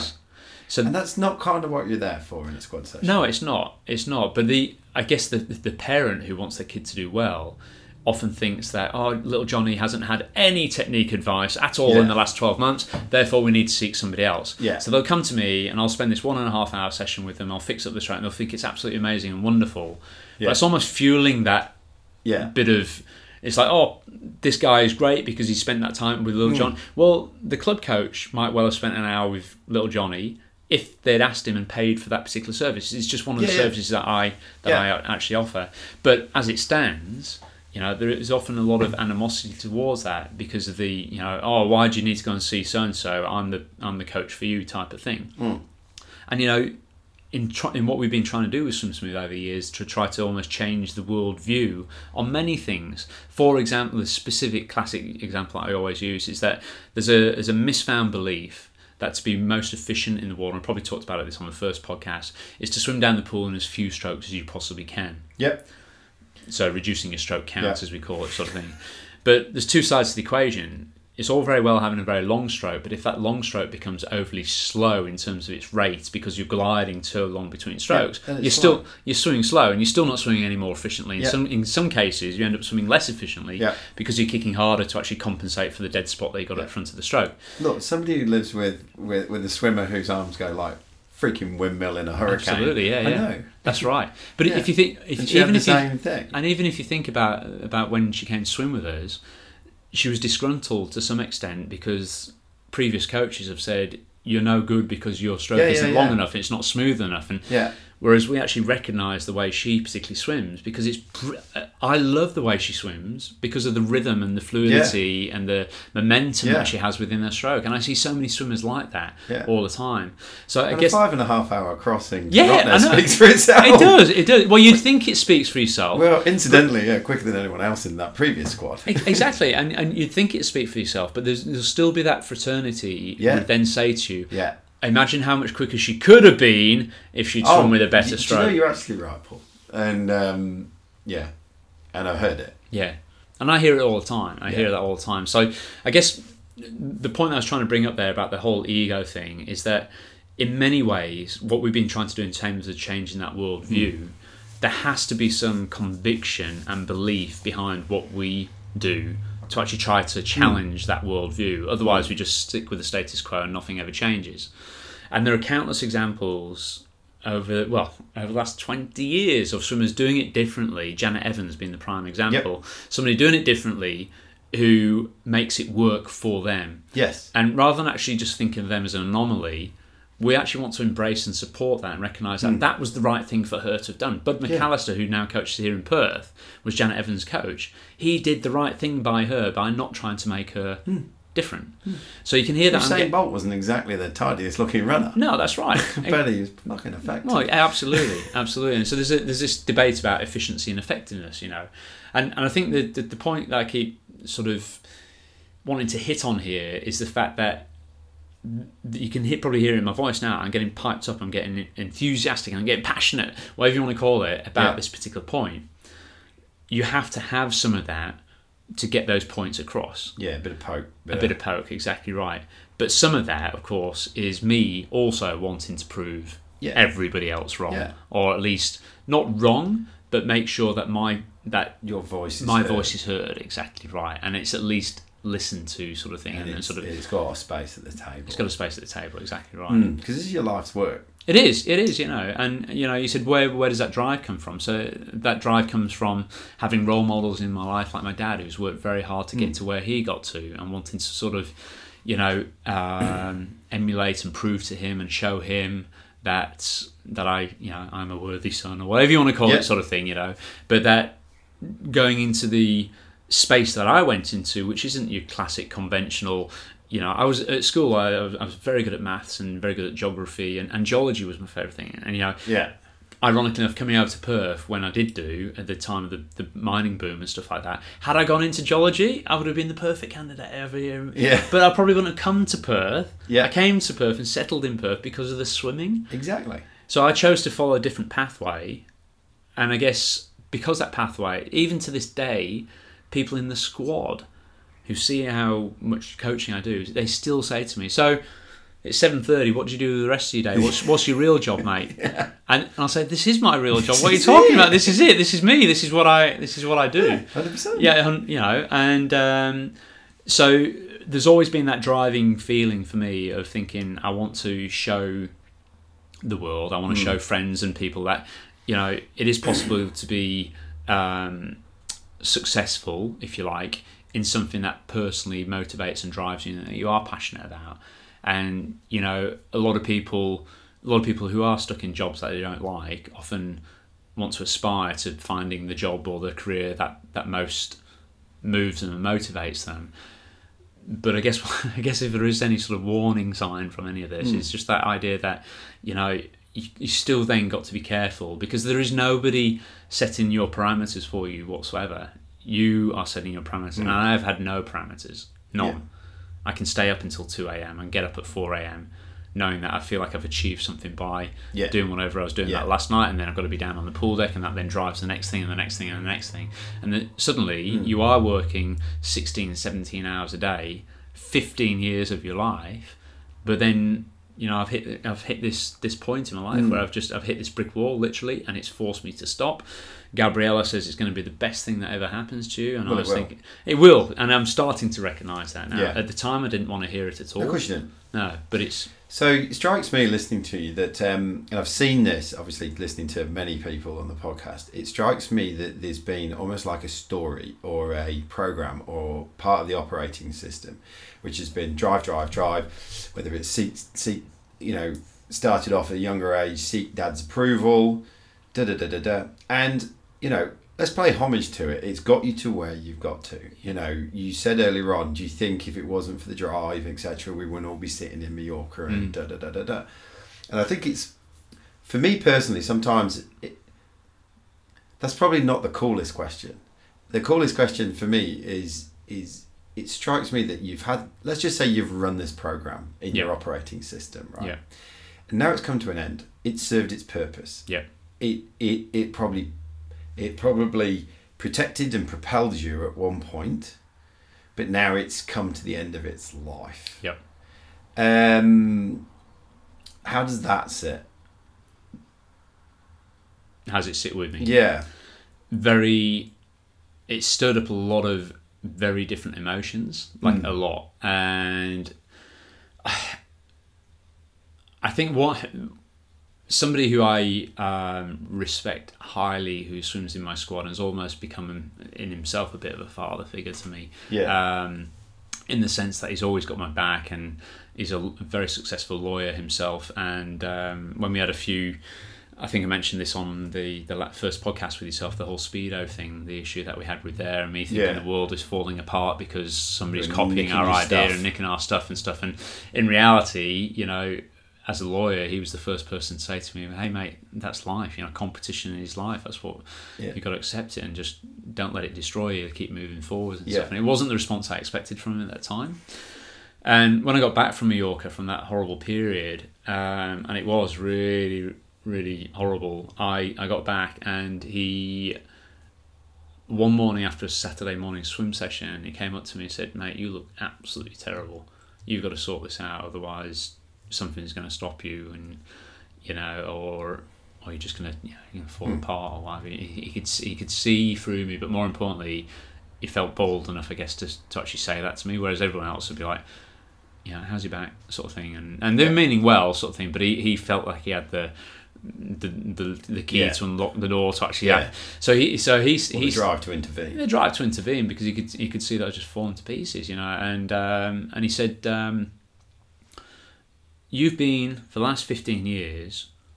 Your measure of success is to make sure that you're going up and up and up and up and up and up and up and up. Yeah. So whether that means more coaches, better turnover, uh, more followers on Instagram, Facebook, it's all been about up.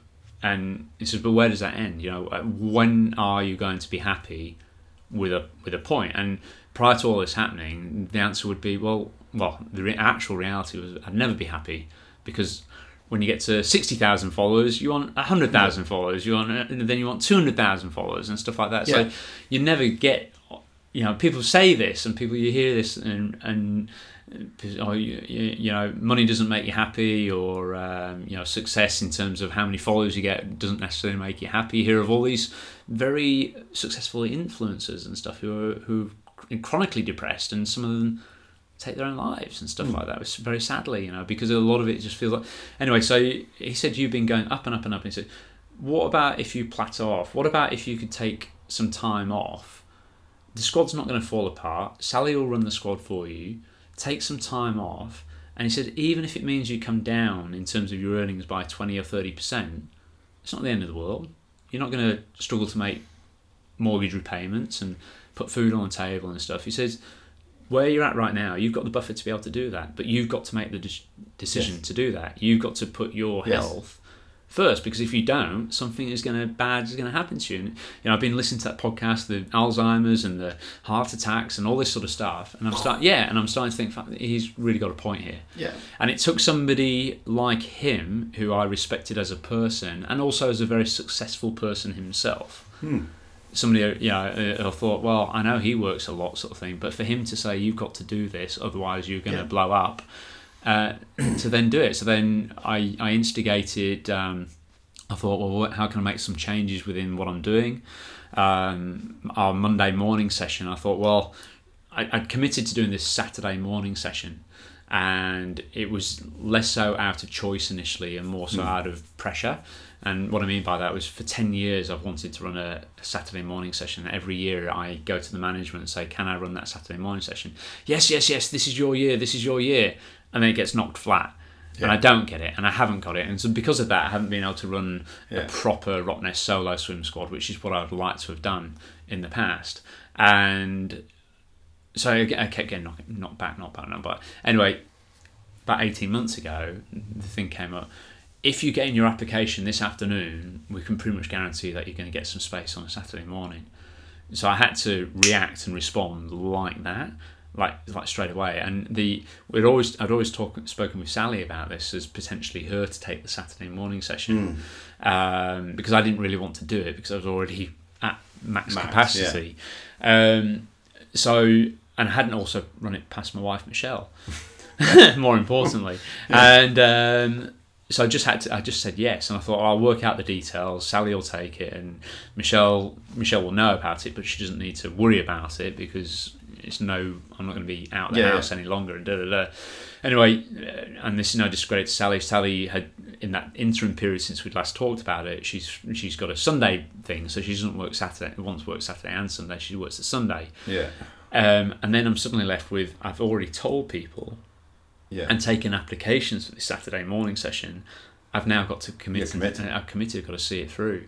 And then I had the problematic thing I'm telling Michelle, and she was eh, again to give her credit. She was she took it on the chin sort of thing. I was like, okay, you know. But she said she knew at that point that that's the start of a bit of a bit of a breaking point. because that's 18 months ago, yeah. and it's like she already knew I was at max. She thought thought it's Where's just this going? where's this going? What's going to what's going to happen? So. I can't get rid. Of, I can't get rid of the Saturday. I love. I actually. It's one of my favourite sessions actually Yes. to, to run. So I've decided what I what I can do is, and Sally was open to do this. So she's now taken over my Monday sessions. So it allows me to Mm. have a Sunday Monday weekend, which is actually working out really quite cool because yeah. I have a Sunday with the kids, and then I also get Mon- Michelle doesn't go to work on Monday until three o'clock. So we've actually started swimming together in the squad that I used to run Yeah. with Sally coaching, me and Michelle having this session together, and then we go off and have lunch or whatever. And Brilliant. it's just stuff that we that we haven't done before. Yeah. And then Thursdays, Thursdays I used to when we moved uh, four years ago to this house. I thought, right, I need to work an extra two or three hours to. To make the difference jump up in the mortgage repayment, so that's when I'll do it. I'll do it on a Thursday. Thursday used to be my admin day where I'd stay at home and, and just have time to myself, and I ditched that for four years basically to make sure Mm. and I've ditched it again now. So I've actually ditched the, the coaching on a Thursday, the one to one sessions which I used to do, in favour of just having a little bit of time for a bit of planning and a bit of reflection, and and it's all starting to make a a, a big difference, to to how I'm actually feeling. I mean, I've still got the back pain and stuff, but you know, having those people chip in to me and say, "Look, you need to do this, you need to Mm. do that," and and the other thing which I mentioned earlier on as well is about stepping back a little bit from the the social media thing because I, I can I've through what I've gone through I can actually now see just how when people say oh everyone's life seems rosy on Facebook everyone, you know I'm as guilty as the next Particularly on man the ground. Yeah. yeah I'm particularly on the ground as well I'm as guilty as the next man for having done that in the past and Yeah. I almost look at it now and, and just feel sort of shameful that that's how I was doing it because I thought, well, you've got to show, puff out your chest and Mm. show that you. So I've stepped all part of that program part of you were that, you know, and like, and, and it even before social media and stuff like that, it'd be you know the classic keeping up with the Joneses type of thing. So when I got back from uh, from Mallorca, we'd been talking about when I made this sort of decision that I wanted to step back a bit in terms of the, the work volume that I was doing. Um, we've been talking about trading in my 2005 Nissan X Trail, which is all getting a bit clunky and is worth about two grand now, to something a little bit nicer. I was gonna, you've got a yours a Hilux, is it? Yes. Yeah, yeah. We've been eyeing this Hilux, so we went all the way down to uh, John Hughes and uh, looked at this thing. Spent a couple of hours looking at it with the kids, and you know it's like 45, 50 grand this thing. And I was trying to work out if we could afford it, whether to do payments or what have you. And we got to the point where we were actually sitting down, about to sign the thing, and I just said, "I'm really sorry, mate. I can't do this." I said, to, turned around to Michelle, I said, I, I, I can't do this. I can't." I, she said, "What do you mean?" I said, "Well, if I'm thinking about pulling back." In terms of the amount of work that I'm doing and, and essentially what I'm Yeah. earning, the last thing I want is a fifty thousand dollar bill over my head for a car which I probably don't really need. Let's just run this. And it was that was a. It might seem like a quite a small point, but for me that was a huge thing Yeah. because I'd always aspired to having. You know, my dream car used to be a Tesla. Yes. Yeah, two hundred thousand dollars over here or whatever it is, sort of thing for the for the pimped version. And I, you know, when somebody would say to me, "Oh, what are you building for? What, what, when will you be successful?" And I've always said, "I'll be successful when I'm driving a Tesla." And the reality is, I won't be successful when driving a Tesla. I'll still be the same. I'll still Yeah. be the stressed out guy trying to pay the repayments on the Yeah. Tesla and stuff like that, you know. And so I know it sounds a little bit cliche saying that by by recognizing this stuff and realizing that you know money isn't everything or success is how you define it, and a lot of us define it in a in the wrong way potentially. Mm. You know, to me, I have had that sort of a bit of a an epiphany, if you like, and it's all mm. come from having this back issue, which Yeah. has totally floored me, totally stopped me. Going through the depression that was then all associated with that, and you know, I'm not out of the woods yet. And as my psychologist keeps ref- telling me, you know, he says you'll your life goes up. You have these Yeah. ups and downs. So It does anyway. it does, yeah. So it's not like it's not like I'm fixed now, but I am fixing some of the things which have probably been causing a lot of the a lot of the, the issues that I've been having over the years. And you know, I've I've fallen out with um, not fallen out with friends, but lost friendship from people because I've been so driven and so competitive and so egotistical sort of thing that I haven't been a very nice guy to to be around. And that's like finally seeing that and realizing that it's not me. eh, Sorry, it's not them. It's me. Yes. That, that was quite an eye-opening thing. And even even with a re- relationship with my wife, realizing that the the friction that we were feeling. I, you know, I was telling myself, oh, you know, it's Michelle, it's Michelle. It's, it wasn't Oh, yeah, yeah. Michelle. Easiest person in the world Yeah, to to blame. blame, yeah, yeah. Someone else. Totally, yeah. But it Yeah. was it wasn't her. It wasn't her at all. It's it's how I've been carrying myself, the pressure that I've been putting myself under with the, with the workload and stuff like that, coming home mm. stressed and That's you know, all fueled by the program you're running. totally. You know, she said she would often not like to come home after her work because she was nervous about how. I would be whether somebody had said something to me on Twitter or somebody had like Ooh, sort of that's really yeah, hard, I know, really hard. But like you know, and I and so it was like, fuck, you know, I Did it really need to be like such a big back injury to stop you? I. It's a really good question because I've been trying to. Because there was lots of data points before. There were lots of data You know. points before that, but I don't I think I would have got. 2017, Lucy bought me a one to one with you, Mm, and I myself was just knackered with swimming. I'd Yeah. done a solo, and then and I will talk about this in a minute because um, I got stuck in the identity of somebody who swam a solo. right. Yeah. Yeah. Yeah. and and and so I got stuck, and we'll come back to it in just a sec. And so I immediately went, "All right, well, I don't want to do a solo next year, but uh, what's next with duo?" Yeah. And you know, I started a new relationship with Lucy. Yeah. She's a gun swimmer, and it's all like, doo, doo, doo, doo. in fact, I think I asked her before we kissed, actually. Right. but anyway, so we went into it, and da da da da da da da da, and I really didn't come down from the solo, and I just kept swimming. And I swam through winter. I was down at polar bears, smashing out winter badges, trying to crank out like two or three k's, even in like this time of year. In you know the whole thing, I was like, oh, "Fuck, I'm keep going because I was stuck in it. I was stuck in it. stuck Yeah. in it. Yeah. And then she bought me this one to one, and I remember, I remember saying to her, just she goes, "Oh, when are you going to do it? You're going to do it before the duo?" And and my shoulders were breaking down. I was totally trapped in my body. I was trapped in the Yeah. The repetitive. Yeah, nature yeah, yeah. Of, of of swimming and the identity that was stuck with it. And and I remember just going, and and it was all in my name. And I remember emailing you and going, "Look, I, I'm just knackered. It would be just wasted on me." Yeah. Yeah. Yeah. Um, and so I actually gave the present back. Yeah. Right to Lucy. I was like, she's never been. She's an awesome swimmer. She'll get shit tons out of this. Yeah, yeah. It's awesome. I remember emailing you and just going, oh, I'm just so knackered with swimming. I can't do it. Is it all right if we swap the names? And you were like, yeah, yeah, yeah. Look at this blog post I've written, and it was all about being fatigued, and I think you were getting tired with swimming Yeah. That was that was that year. Yeah. stuff like that. And I remember at the time just thinking, there's a dude who's in a similar Yeah. place. Yeah. Yeah. Yeah. And then obviously, you know, you keep trucking along, trucking along, Yeah. you know. But um, Yeah, yeah, no, so we talk about some- all these data points. Mm. Um, did it have to be such a severe backache that crippled you, that brought you to your knees, that stopped the family holiday, that dragged you to tears, that that left you defenseless on the pool deck when Yeah. somebody goes, "Your work's bullshit." Yeah. Yeah. You know, you look at it all. it, there was a lot there's a lot of mounting there and I think this is why um why you know why my mate sent me that text saying don't over dramatize because they only see yeah the back pain or the, the, the backache or, the, or Yeah. what have you they don't see everything that's sort of accumulated and I think this is you know somebody once said to me you know that the everyone's dealing with shit and you Yeah. think that you're the only person dealing with Yeah. shit in your life and that everyone else is walking around just because they're not talking about the shit they're dealing with it doesn't it, it means that they're that they're fine sort of thing but um you know i i i think um ultimately, it, I mean, ultimately, it did take all of that. But I, I was just thinking uh, there about one of the points I sort of missed earlier on when you're talking about the drive, and this is probably quite sort of formative, really, in the sense that when I was a kid, and we're going back as early as what my little boy is now, about ten and eleven, because I was so fanatical about swimming. I was I was never a great swimmer. uh, It has, has to be said. So as a as a kid doing sprints and stuff, I was never a great swimmer. But I think what I was actually in love with was the routine and Yes. the training, and the notion that I could get better if I trained harder.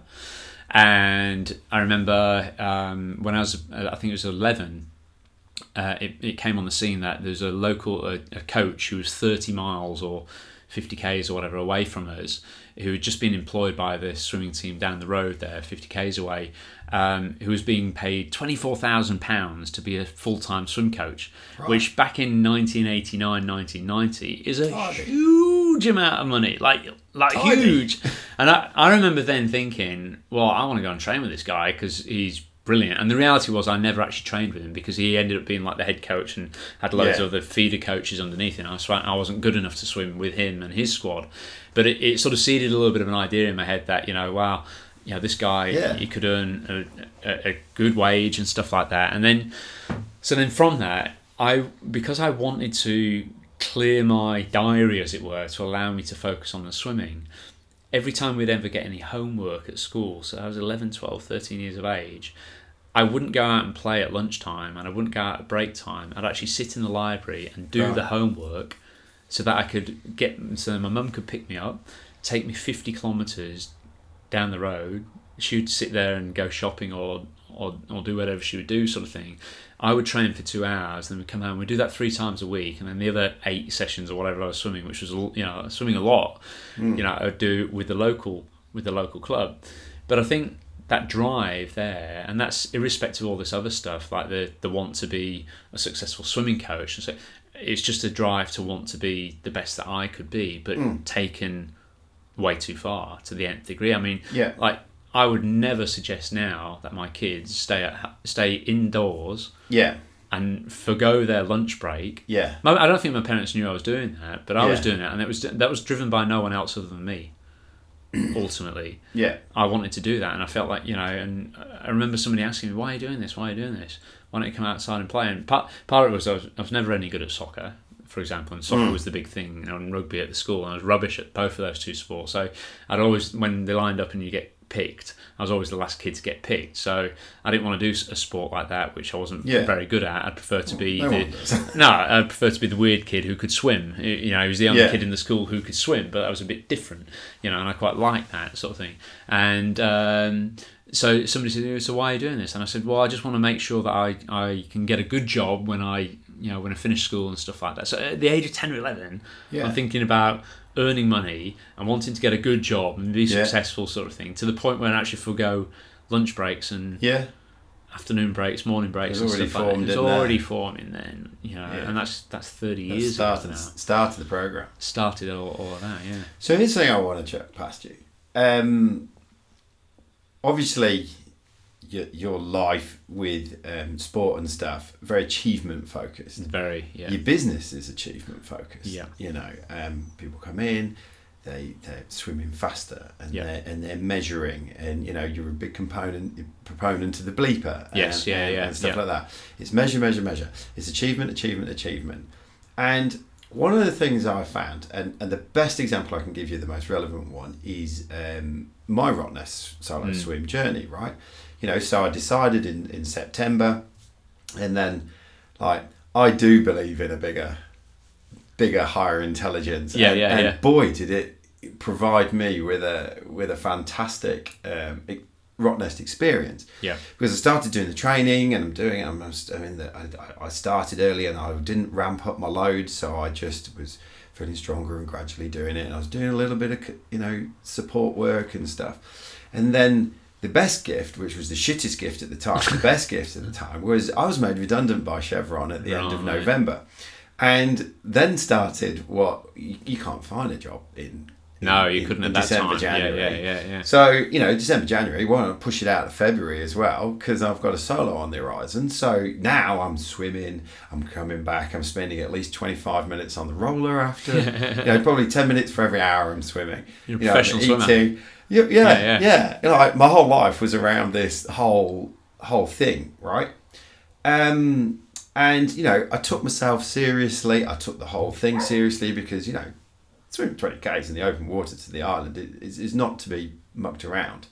You know, and and there's part of me that's really liked the whole turning up of crap weather and sharks in the last Yeah, couple of years, just to chill everybody down a bit about the enormity of what that Yeah. actually is. Yeah, yeah.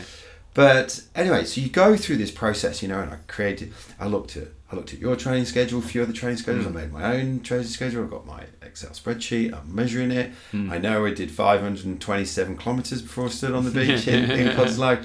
You know, I'm getting needling every other week. And my, Yeah. I got a friend who's a nutrition, Nick Nation. He came and looked at my nutrition. We were measuring my weight before and after I swam. How many times did I piss in the water? Yeah. The whole nine yards. We worked out how much, you know, just took the whole thing seriously, Yeah, right? yeah. And the process was magic. Yeah. It was magical. And, and, you know, I was blessed. I didn't have the, you know, interruption of work Yep. to get in the way. So the whole thing was just, you know, took the whole thing and with it me and everything about it. And it became a much deeper and spiritual journey. Yeah, right. You know, you speak to, you know, there were there were four five of us who did it, including Lucy. I met Lucy in the ocean Right. during this whole Yeah, thing, which is saying, my fiance. And and you know, you speak to any of them, like I was referred to as Zen Bryn, like Yeah, right. one out there in the ocean all the time and doing stuff, and you know, and look, it was a magical, magical, magical, magical, magical experience. And even the day was a magical experience. You know, I'd spent so much time with my head in the water, thinking through everything I needed to do. Hmm. It, it- I just made it happen right throughout. My dad on the boat, daughter and mother turning up with Shelley Taylor Smith on a Yeah. boat, saying, "Hey, keep going." Mega, whole thing.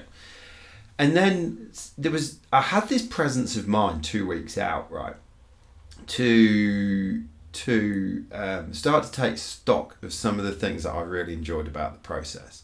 And one of them was this whole, I was in a very calm state of mind. And I was thinking, well, maybe I should go and hit up some meditation. I'd played with meditation Right. many times, but I was Yeah. like, maybe I should hit up some meditation and double down on that again because this is something I want to keep going Yeah, forwards. yeah. And then I took then I took on board the worst piece of advice from a really well-meaning friend, which was, well, if you like, if if swimming gives you that meditative thing, why don't you keep swimming? Uh, yeah. like, oh, fuck, I didn't think about that. Yeah. The most obvious thing in the world. Yeah, yeah. But afterwards, like afterwards, um, you know, the it's it's amazing. You know, within hours of completing something and going across the line, you know, I always refer to it as you suddenly lose the key to the top drawer of performance. Like you think, oh, you know, I'll probably go and crack another ten k swim out next week after the event. Yeah. But no, you, you can't find the key that opens the drawer Yeah. to that performance. It's gone, Yeah. and you just can't find it. It Yeah. is no longer there. Yeah. In fact, you can't get to the several top drawers.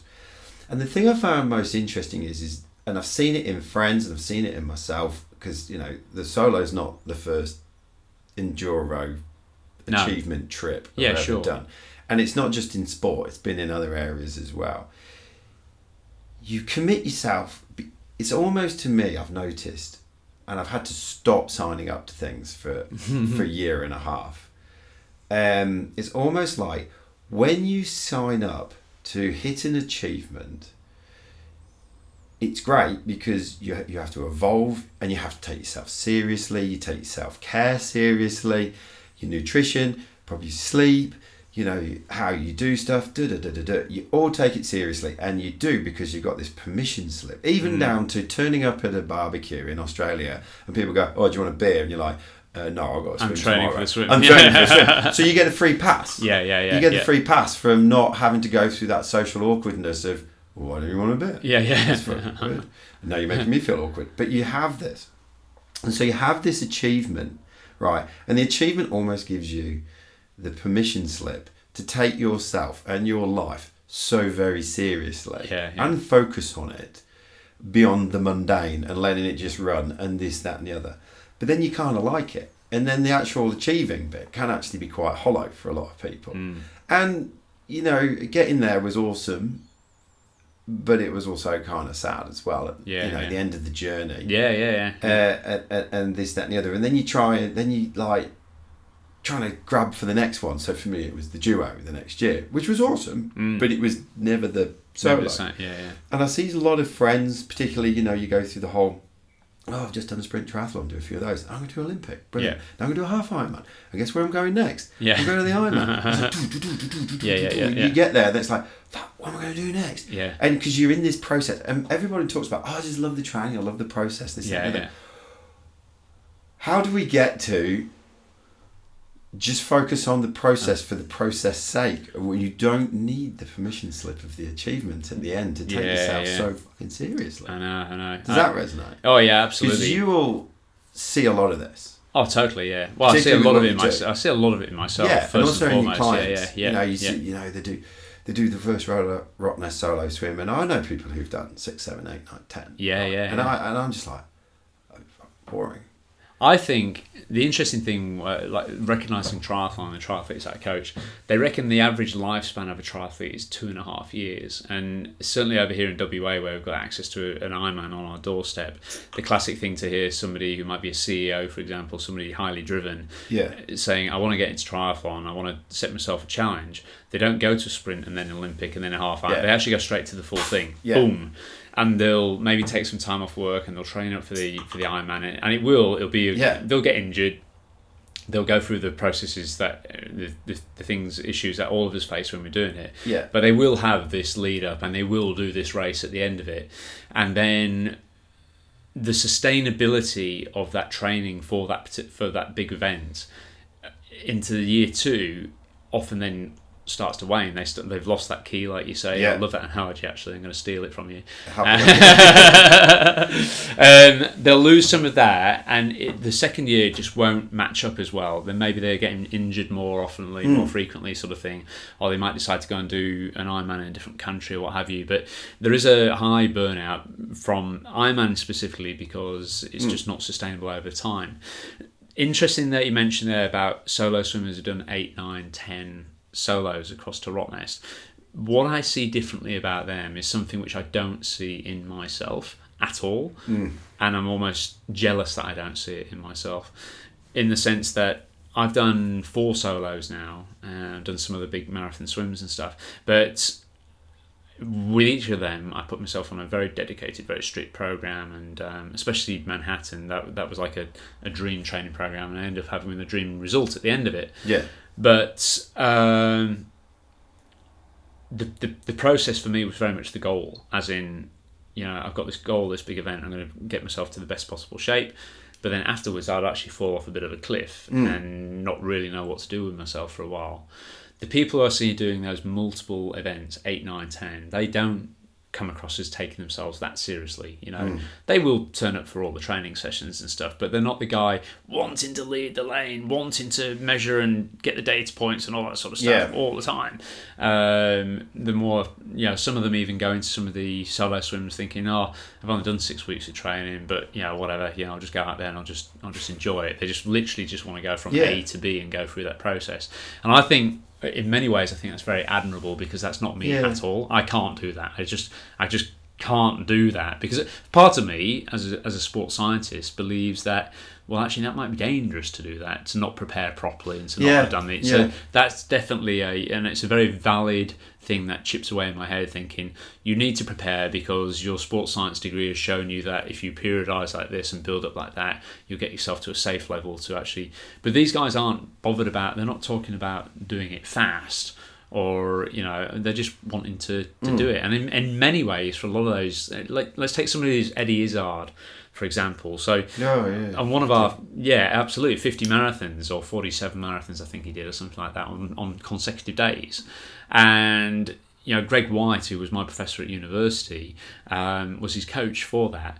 And it, it, you know he he had absolutely zero experience of running but he was almost getting fitter Right. each training session or each marathon rather that he was doing was a training session which Yes. where he got fitter and fitter and fitter and I just watched this thing on Netflix about this Iron Cowboy who did 50 consecutive Ironman in 50 days in 50 different states around the US like you can't even get your head around it. So he would literally do an Ironman, which would take him.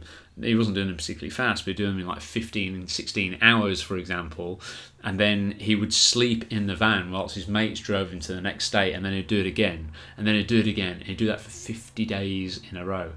And, you know, I mean, that is like there was a lot of controversy on there about things like you know he's got four children and like aren't you being a bit selfish and da da da and the questions about whether or not he the drips that he was putting himself on on the evening was considered drug or doping or performance enhancing and all this sort of stuff. Mm. but his attitude to doing each day was not like I need to hold a certain pace or do it. It was just like all he did was he said I've got to keep my heart rate under I think it was 130 on the run and under 110 or something on the bike. And he's just pootling along and whatever happened happened. And like that with the with the solo swimmers who do it time and time again you know some of them get have still have brilliant results but they're not really focused on the result yeah. they're just focused on their, their process for them is actually just swimming from A to B mm. and just being part of the event because they like the buzz of the yeah. of the event but that's definitely not me and mm. I, I'd love to get to that point where I could yeah. where I could do that. But but I guess I, where I was, part of where I was driving was um, why can't we just take the process as seriously for the process well, sake? I, I think I, I think the, the point on that was what I um, where I was getting to I guess is the uh, for me there's a lot of ego tied up in the result a lot yeah so for me to not be able to enjoy the process and be more focused on the goal, it's all tied up in you know I want to be the best or I want to finish in the top ten or I want to finish with a certain time and that type mm. of thing. So you know I, I do love the process, but I love the goal more.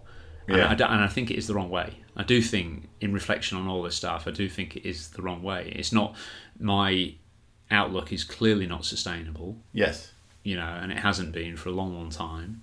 Um, and the, the the people who you look at who do enjoy that type of thing, who do enjoy just the process, you know, they're the guys who are doing it for uh, guys and girls who are you know, the social element is is a huge part of it. For me, given the fact that I coach most of these people, when I come to train, I've got to do it by myself. So my the little bleepers and stuff, you know, they become my friends. They become my virtual yeah. training partners, but they can be a, a one unto themselves sort of thing. Because if you're not making the times, you're not making the targets. Yeah. Then you start to get stressed and you get start to get a little bit. Oh yeah. You know, you, you, you get a bit down on yourself on that front. But yeah, I I did I got into this sport of um, swim run back in 2016.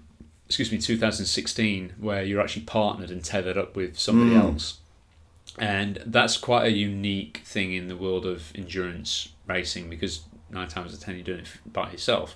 On this particular event, you tie literally tethered to somebody. You swim from one island, run across the island, swim to the next island, go on and so forth. And the first one I did in 2016 was with a friend whose daughter was unfortunately suffering from quite severe leukemia. She was eight years of age, and I wasn't terribly fit and done running for a long time. And, and because of his situation, he wasn't able to be very fit. So when we started, for the first time in my life, the gun went off and I just let everyone go. Like we were just jogging along and like just sort of sitting, soaking up the scenery. I've never in my life ever done that before, yeah. ever. Yes. I've never smelled the roses ever. Yeah. And and in, to be perfectly fair, I've never done that out even outside of an event. I've been charging ahead with the business and charging yeah, it and, yeah. and, not like soaking it up or, or not enjoying it as much as I should do. You know, as we should all do, sort of thing. You know, and, and that is what happiness is, right? Is that yeah. is that enjoying of that process and enjoying the stuff going wrong. And yet, to me, I've been thinking, well, I'll be happy when I get that particular result, or I win that particular race, or earn that, you know, earn that Tesla or whatever it might be. That is mm. not what happiness, you know it's taken this to to sort of start to realize that. And i'm not like i keep saying i'm not fixed. I'm not gonna i'm not no one's ever jumping around clapping your hands like this big smile on the face the whole time sort of thing. But i am actually starting to appreciate that. And when we did that uh, race it was it was great because everyone shot off and we were like almost we were in the back half of the field and stuff. And then we did the first swim and it was a longer swim. And suddenly we were up in like 12th or 13th position you know because the swim had gone okay. And then we held that position all the way through. But even though we were then essentially performing at that point because we do, both of us then got in our head well we're doing all right here let's keep pushing oh, on now the goals clicked in yeah but but but even then on that particular day i was still able to sort of hmm. look around and go oh, you you know, we're on the Atlantic Ocean is there on a massive backdrop, and isn't this amazing? I'm doing it with this guy whose daughter's suffering from this, and and and it was it was good. It was a really good. I still struggled a lot, like Yeah. towards the tail end of it. I wasn't fit enough for it, and and I've done other swim run events where I've not been fit enough for it as well. But I remember, you know, very fondly remember doing that particular event and thinking I'm enjoying just the pro as opposed to the the, the goal because we didn't have we didn't Yeah. go into it with any goal all the time. Normally going with the goal on that particular event. I knew I wasn't. I might not even survive it. I might not even get Yeah. around it. And it's for, for the first time ever. I've never.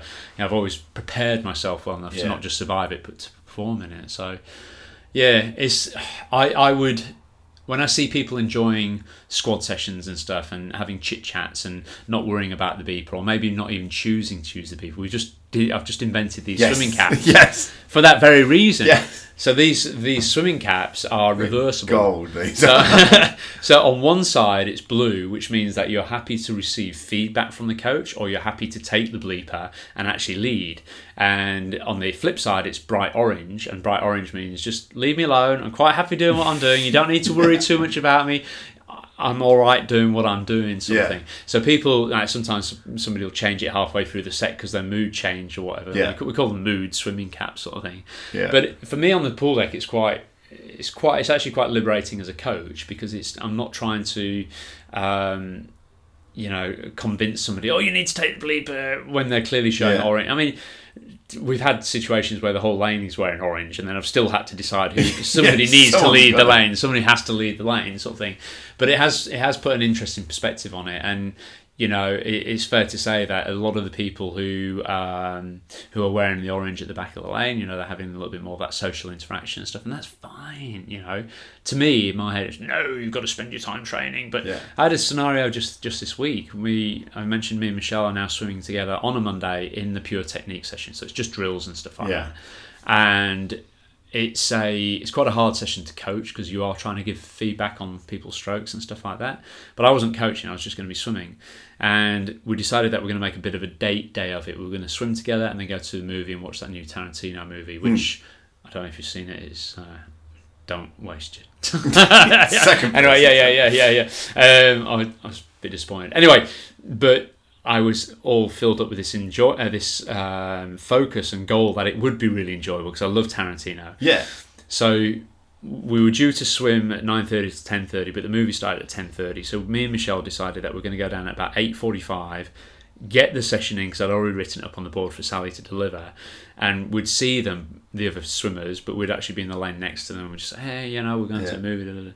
Anyway, it took me about half an hour, believe it or not, to buy these bloody cinema tickets in the car park. So by the time we get onto the pool deck, everyone's milling around ready to start the 9:30 session. Yeah. And I'm getting all stressed because I want to get in and I want to get my 3,000 meters in and stuff like that. Yeah. And uh, and Michelle could sense the stress that I was actually going through and stuff. And Sally could even sense it. She's go on, Paul, just get in, get started. I know you don't like people to start before 9:30, but just get in and get started.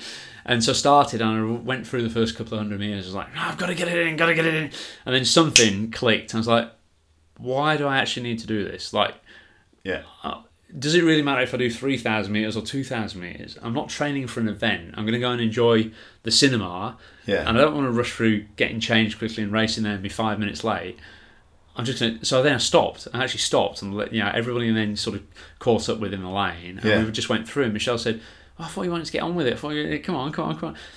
I said, I said, I'm all right with this. I'm actually all right. I'm all right. I've got the orange cap on. I'm all right with it. And you know, for that, that was a little bit of a. And that was only earlier on this week. It's a bit of a breakthrough, like a silly little breakthrough sort of thing, but a bit of a breakthrough this week. And um, you know, I've been swimming with Sally on occasion as well since I've been back, as, as I'm trying to get back some fitness. And my, my swimming's appalling at the moment. But um, Sally says, right, let's do 10 300s. So we swam together, and I got to, I think I got to six or seven, and I thought I could just feel my back niggling a little bit, and I thought that's enough. That's it. I'll jump out. That's That'll enough now. That'll do. And I've never done that ever. Yeah. I've got to finish it, and I've got to do Oh, more as well. get trapped in the mind, and then the mind goes, and then the mind, and then the body goes. this uh, the lady Stephanie who I mentioned, the Paralympian. Um, we had a really really good um, discussion on the second night uh, when we all got out for dinner together, and she was getting quite in depth talking about you know what it's like living with you know to have been born with one leg and and the the practicalities of that and her her competition and training and all that sort of stuff. And I was like sat really quite close to her and just I was I didn't I wasn't saying anything. I was just like sort of in awe listening to this story. And I was like, what's she got on her finger? There's something on her finger there. And I was like, what is that? I just said, what is that on your finger? And she got this tattoo on the inside of her finger and it just says the word enough. Mm. And it's like, oh, so then I said, well, what does that mean? And she just opened up about this whole idea that you know she she is also very goal driven and has been a very goal driven to get these gold medals and world records and stuff like that.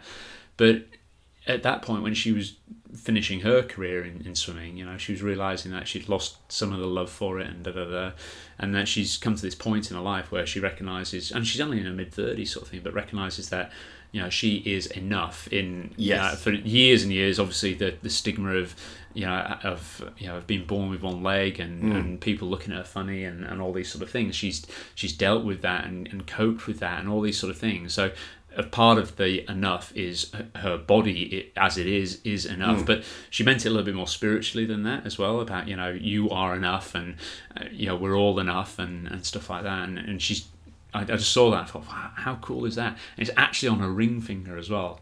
Right. So she talks about this idea that she's she is enough in herself without having been married to somebody, for example, or being yeah. a partner to somebody, you know, and, and, just talking about that a little bit deeper. And to me, it, I, I've been thinking a lot about that in terms of, you know, well, I,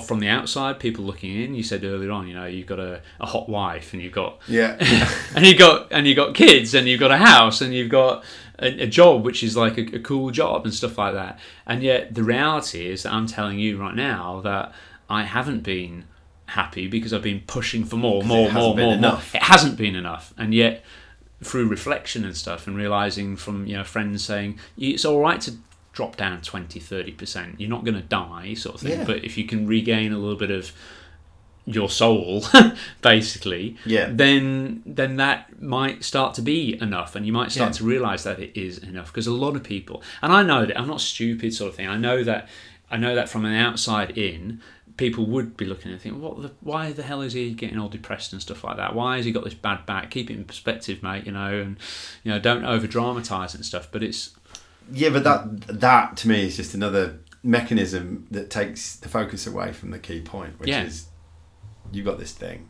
It's this been drive, driving this you. drive, you know. And yeah, I think even just recognizing in myself this notion that I am a workaholic. You know, it was. I said earlier on. I, I some would say it was a Freudian slip saying alcoholic. You know, workaholic, but it's all addiction, right? It's all yeah. like, you know, people think of oh, how how bad is workaholism compared to alcoholism or drug addiction or, or what have you.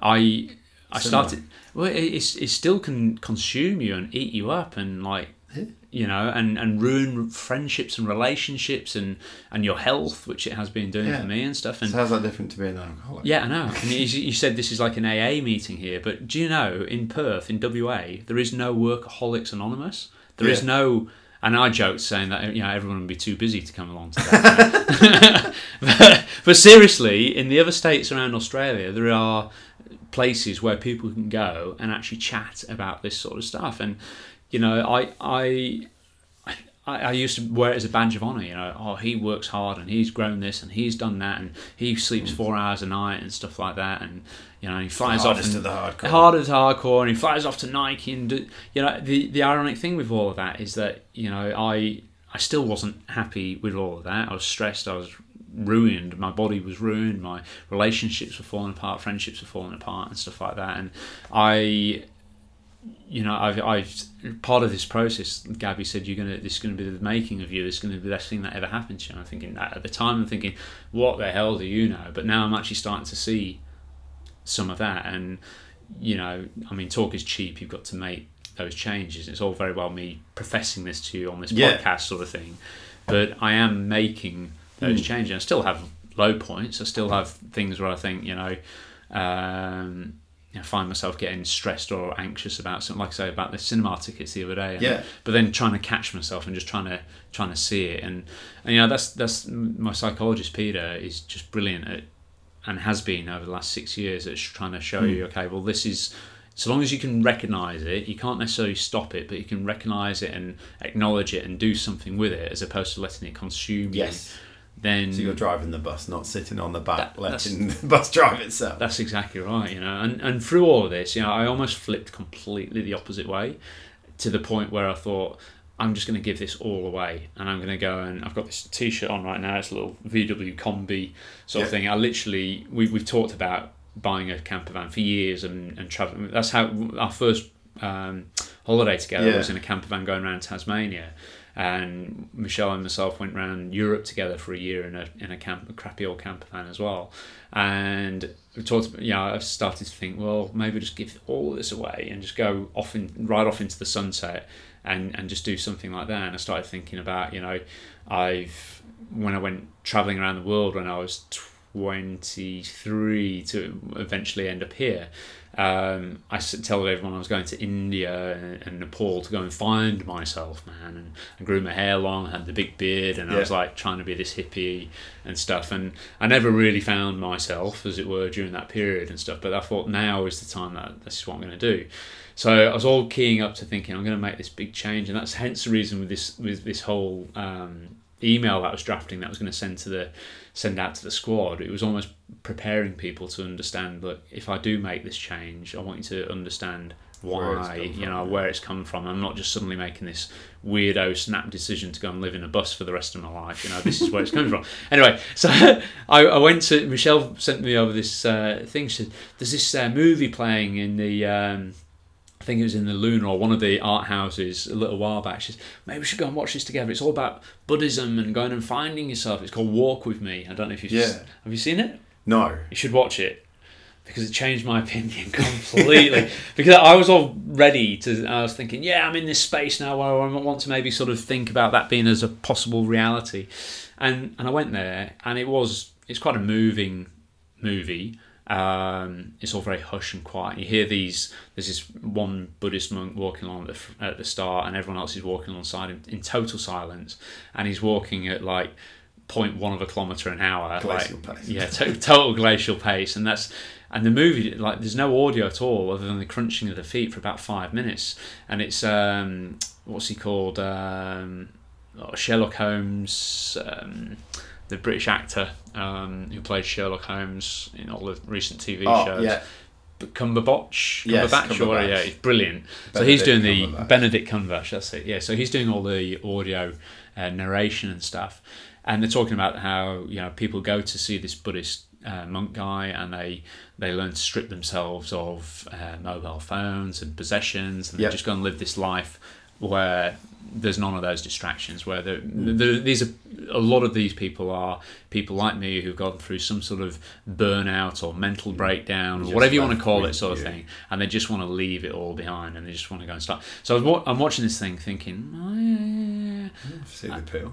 but then I thought, well, I can see what he's getting out of it, the guy who's leading it, because he's he is actually helping other people find freedom or Yeah. balance in their life or what have you. But what are they at? What are all those individual people who are stepping away from society? What are they actually achieving from it for anything other than just themselves? And they might need to do that. And I'm, I'm not saying, you know, if you are listening to this and you are, Hmm. Yeah, yeah, yeah. you know, I, I'm not, not trying to. In my head, though, I was thinking, well, yeah, I feel like I want to step away at the moment, but I don't want to do that for the rest of my life because I feel, and it, brought me back to this idea that what is it that's driving me? Why do I do what I do? And why I do what I do is because I want to genuinely help as many people as I possibly can coach. And if I step Yeah. away like that, I would not coach, sorry, to swim, but if I do step away like that, then I won't actually be able to do any of that. It'll all be just about me. So Yeah. the greatest irony is that a lot of this, a lot of this recognition, epiphany, whatever you want to call it, it's all about me recognizing how self focused I've been and how egotistical I've been to want to grow it and stuff like that and to do this and to do that. I've been very selfish, and I can mm. see that now. But I almost saw some degree of selfishness if I was to go a step away into this van and just drive away into the sunset, even potentially by myself. That would be the epitome to me of Of this that, of that selfishness selfishness. So, so I watched the movie, and within two hours, it was like, no, that is not your path. That is not what you're not going to go and do that now. Sorry, you know. It's interesting nuggets, but yeah, not yeah, for yeah, not not for me, and it might be for other people, but it wasn't for me. And and I, I followed that up the next day. I went and had a Reiki session. I've never had a Reiki session before. I went and did the energy balance and stuff. I walked out of there, and the lady said. Um, I'm just delete. I'm just going to be deleting stuff. We had a chat about some of this stuff and and just deleting stuff. And I walked out there thinking, did any of that? Did it actually work? Was any of that? You, but that's the whole point. You don't really know. And I, I felt a little bit lighter, I guess, walking out. da. But I had this immediate compulsion that I n- must now go on to get my tarot cards read. so when- right down the rabbit I hole went- I went right down the rabbit hole. So- Yeah, no science in that. yeah, so I went up exactly. So I went up to I went up to Hillary's um, and just booked in a session with with the, with a random uh, medium.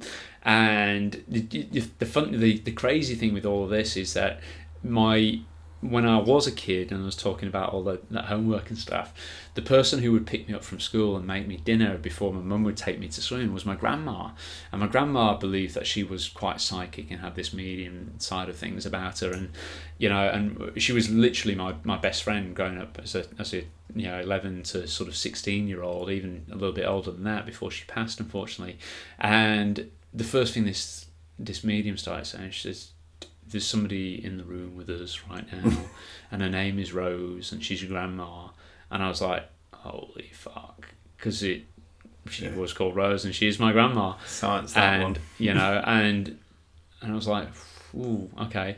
So then I started listening to her, and she she picked up on all the, the, the stress and stuff that I've been going through, and she wasn't really asking any questions as well. And you know, this is me talking about this this whole idea of you know I don't believe in the universe speaking and stuff, and but some of the stuff that she was saying, I was like, oh, and can definitely relate to to this this this and this. Um, and then she said, You're confused about something, aren't you? You're not sure about what pathway to take. And she said, I don't know if it's a relationship thing, I don't know if it's a career thing. Anyway, she boiled it down to it was more the, the relationship confusion about all the stuff that I'm dealing with with the workaholism. But she very prominently said, You must not give up your career because that is. And she didn't know what I did. I didn't, wasn't Yeah. wearing a thing. I, she, she said, You are.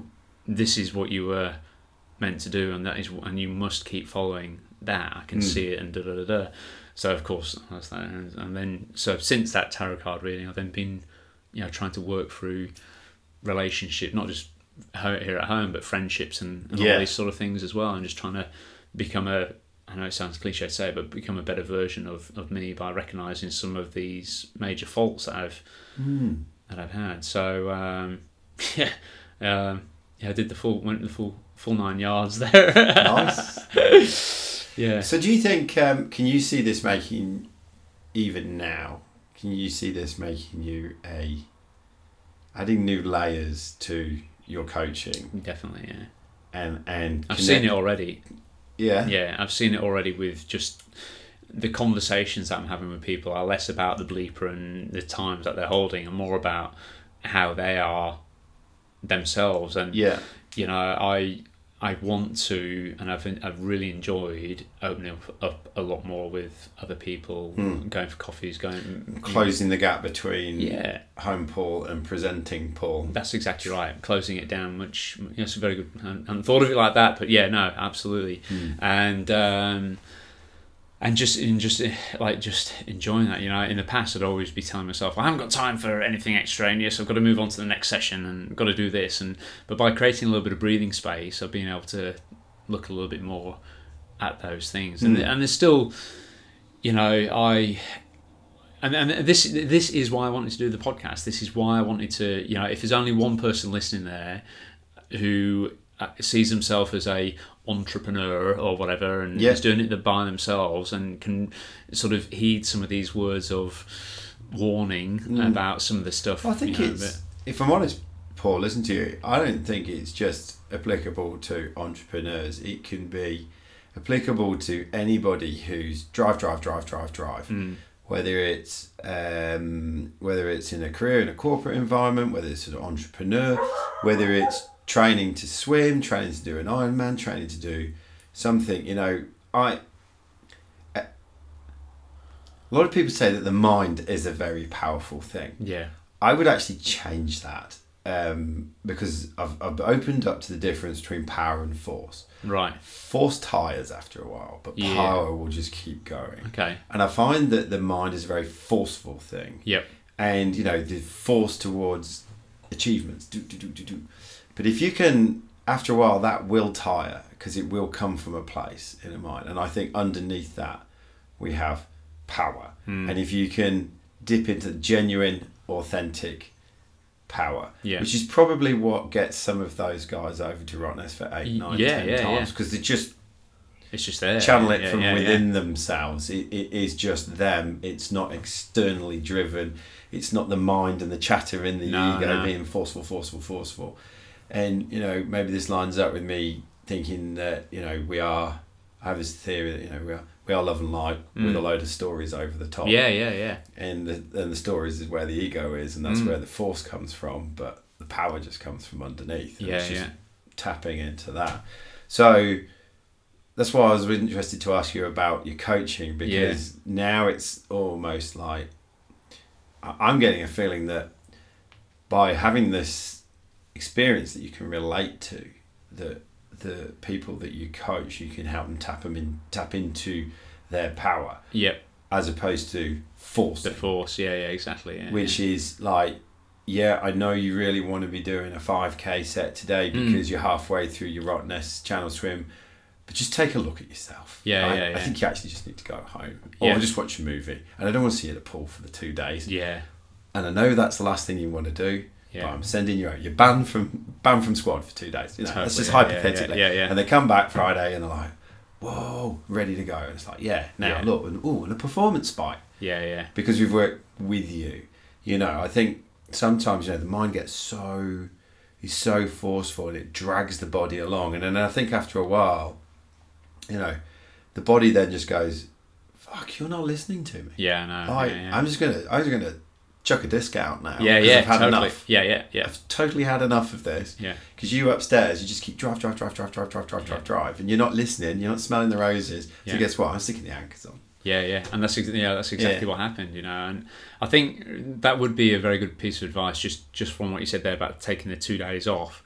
You know, if you are thinking about any, if any of this is resonating and ringing a bit of a bell, you do need time and space to actually see some of that. You yeah. know, so I Michelle went over to Canada. I was left. Um, this was after I got back from Mallorca and I was still in a bit of a bad way, and she was she'd already got a pre-booked holiday over there to go and see a friend who's getting married.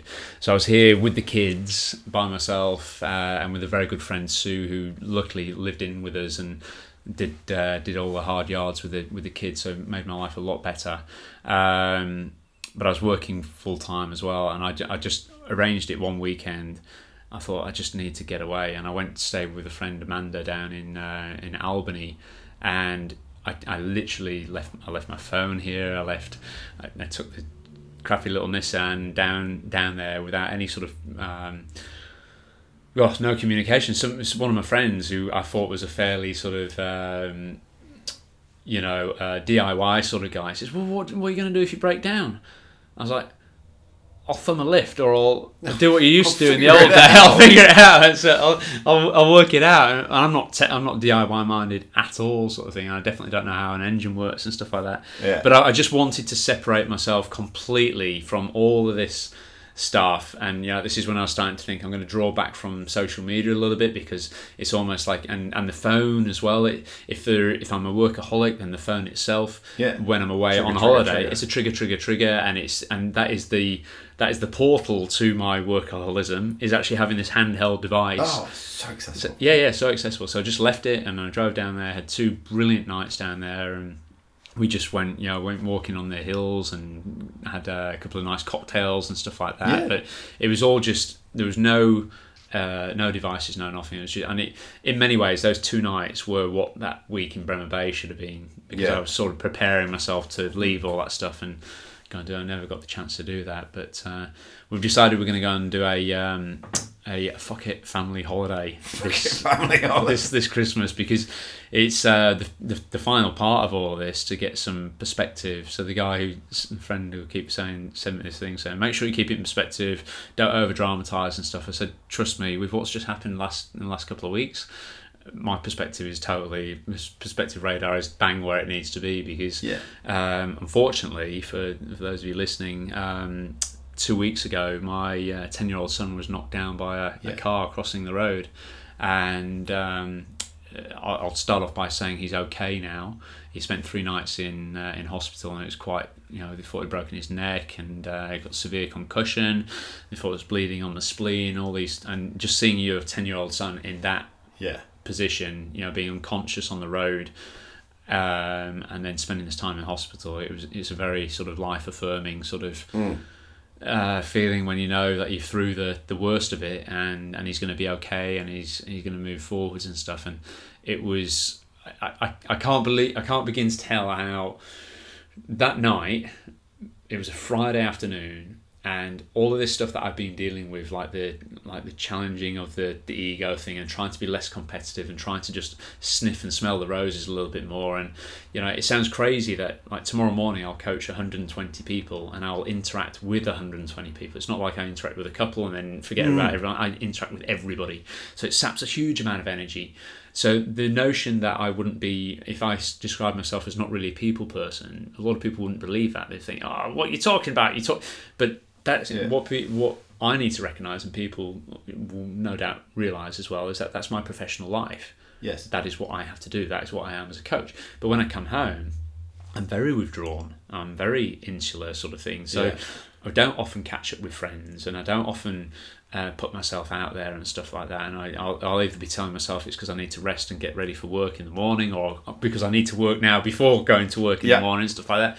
So I don't have much of a social life. And since making these changes, I have tried to pay a lot more heed to that and I have been trying to go out more and, and do this and I'm definitely enjoying life a lot more and on that particular evening that Friday evening we went across the road to some friends we were having a gin and tonic sundowner with um, parents of other kids who go to the school and it was like a very idyllic thing. There was about 10 adults sat around drinking gin and tonics 20 little kiddies playing around on the grass turf and stuff like that. And you know it's a lovely calm evening and stuff. And three of the kids my boy included um, were banging around a soccer ball. They love playing soccer. And he, he's and I said "Uh, guys you need to go down the field with that. And you know otherwise you're going to smash a window or something like that. Just make sure you're back before dark. So they, they tottled off. So it was my idea for them to go down and Yeah. do that and um, apparently they said that when they were crossing the traffic lights, it was making a funny noise, and it was the same day that Perth Yeah. had had forty thousand units or businesses without power, and they were changing all the power lines around the corner around here. So they were actually they actually heard a fault in the traffic light when they went across, played their soccer, came back at dusk, and Jackson thought it was okay to cross the road. But the, the cars were seeing green at the same time as well, and he crossed and got cleaned up by a car and uh, Yeah. And hit the deck hard. And, and his, unfortunately, his two mates he was with saw him flip up in the air and and uh, and hit the deck hard like that. So it was we got the phone call. Um, so we sat there having this idyllic evening. I'm relaxing into my new self uh, and just saying, thinking, and I was smelling the roses. I was genuinely sat there smelling the roses, thinking, I don't need to worry about work tonight. I'm not even going to take my phone. I'm just going to relax and just enjoy other people's company and not get distracted. And look at all the little kiddies; they're all playing. The, and I was thinking, this is fantastic. It's wonderful. Yeah. And then we get the phone call, and I've seen this look on Michelle's face only once prior, and that was when it was about five, six years ago. She came running down the stairs at the old house, and she says, "My brother's got cancer." Right. and Michelle is well she's an absolute rock in terms of her emotional stability she doesn't have ups and downs like I have she's a lot Yeah. more stable so to hear her at that point five six years ago say my brother's got cancer and see the look and shock in her face it was quite a scary thing seeing and I've only seen that look once before and, and then I saw it last couple of Fridays ago Jack, Yeah. there's been an accident we've got to go we ran the corner I knew straight away what that accident might have been because the kids were coming back supposedly Yeah. coming back before dark um, and we sure enough we run around the corner there's all the ambulances and the traffic and the police there and, and stuff and, and your little boy is laying in the way that Yeah. somebody actually moved him they probably shouldn't have done but they moved him onto the side of the road and you know and he's in a he's in a bad way and he's all banged up and it was very very hard to to see that so we've just thought fuck it we're going to Yeah. go this fuck it family holiday Excellent. and um, you know we're going to take four weeks off over Christmas. We're going to go and see family in Vancouver, Toronto, England, and then go a little bit of skiing in Sweden as well. Awesome. And You know, it's it's a it, it, it's a it's a holiday which I probably in the past would have thought we, we can't afford to do that, both Yeah. in terms of time and finances. Um, but we just sort of thought, you know, fuck it, let's go and do it and Good go and, go and soak that up. So if you right, I'm going to ask you one last question then. yeah, yeah. And this is uh, a question I ask all my guests at the end. You take everything that you've that that that's been occurring and this, that, and the other. And what I ask my guests is, if you could take one little nugget and upload it into the collective consciousness, so everyone just gets it, what would that be? Ooh, it's very very tough. Very tough indeed. I think, I think for me personally, certainly with the story that I've been sharing here, it's it's a story about how much work is enough, and you know, some people might be listening to this and thinking, well, I need to work sixty hours a week because I need to, you know, because I'm in a lower income job and I need to do that because otherwise I'll be out on the street type of thing.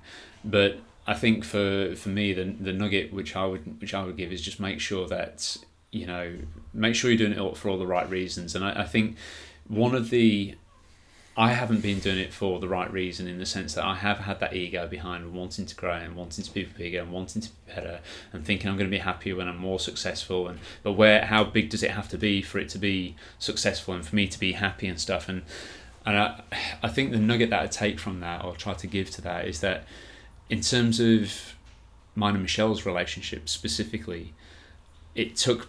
She has said not a single thing that I've said to you today. She hasn't been saying to me for the last sixteen years.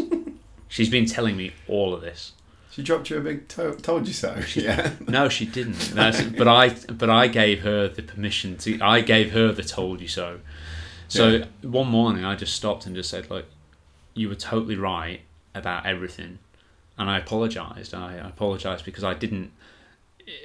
I wasn't listening to her. I wasn't Yeah. listening to the warning that she was saying and other friends were saying, and I was, in many ways, I was actually flipping it around, thinking their warning is me boosting my ego, thinking I'm Superman because I can do what they can't do. Yes. You know, I can. You need to calm down because you're working too hard, but I'm managing it. I'm not falling apart. Therefore, I must be Superman. That's the story I was telling myself. So it's only by sort of going through this process, and then more importantly, not just recognizing it myself, but then I, I have gone through this process of apologizing. I felt uh, there's there's old girlfriends that I've been contacting in the last couple of months to apologize for how what my behavior was like with them in the distant past.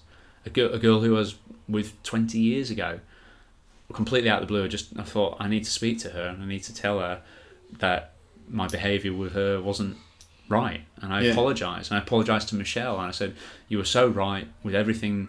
And, the, and you know and I, I can't fix it and I don't expect you to um, suddenly suddenly jump to that but I want you to know that I can now see it I can now see myself in what I've been doing and I'm going to try and work on improving I'm going to try and fix it it's not going to be an easy thing to do um, but, but that's what I'm trying to do just, but you can't see yourself like that I it's taken for me it's taken a life life changing Get- thing Getting cracked. for me to get cracked, you know. And again, back pain, how much of a life change? It's not like I died, or or sorry, it's not like I had cancer or or something like that, or it was on on on death's doorstep. But it, it was it was that which then sort of said, okay, well, these other things might be in your future unless you change something right now, mm. and recognizing that in myself, and then more importantly, I felt a lot of freedom by actually then saying to people who I've probably put out in the past and and haven't been the nicest with them and say, look, you were right, or I was sorry, or you know, and I don't expect to start again with them necessarily, but but I'm trying to I'm trying to Atone. yeah I'm trying to be a, be- a better a better better person, you know, and go from there. So yeah, so that's that's what's been going on, Bryn. That's absolutely awesome. I uh, I feel very privileged that you've shared that with me. Um, I do not think your story, you know, the details of your story are yours, yes, but the underlying process of your story, I think, goes on. I know goes on. yeah, you know, and the, the details might change and the way it manifests. and The backache might not be a backache; it Mm. might be something else. But it goes on, Yeah. and and it's a very human story, and I think more and more need to be told. I fundamentally believe this is the best thing that's ever one of the best things that's ever happened to you. Yeah, as yeah. Your, Yeah. As your coach in Czech yeah, yeah. said that, and um, I can't help feeling that this will make you an even better coach in a way that I don't think you can even see at this point. At this point, yeah. yeah. And one thing's for sure, I won't be measuring that in terms of does that give me 20 10 20,000 more No, followers or no. anything because I think that's been a that's been a very sage reminder about you know okay well I'm going to have to change my parameters of what success Looks like. looks like. You Mm. know, it doesn't look And- like that. And one of the interesting things, like not you know, um, for me personally, has been just almost it's almost like a piece of advice at the end is that for ages, you know, I grew up in a very elitist boys Mm. boarding school, and, and excellence was handed down to me. It's only through doing WA Real and going, oh, I'll have a bit of that, and I'll have a bit of that, and I'll have Yeah, a bit of that, that I define what excellence looks like for me, and it's Mm. it's super liberating when you define what success looks like. Yeah. So, Yeah. awesome. I look forward to seeing you again. Yeah, on the podcast. absolutely. Yeah. With What would that be? Number two hundred and eighteen, if we keep Something to the like yeah, that. yeah. Something like that. But Paul, thank you very, very much for No taking the time. Reach out and, and, and sharing that. It means a lot. Good work. Cool. Cool.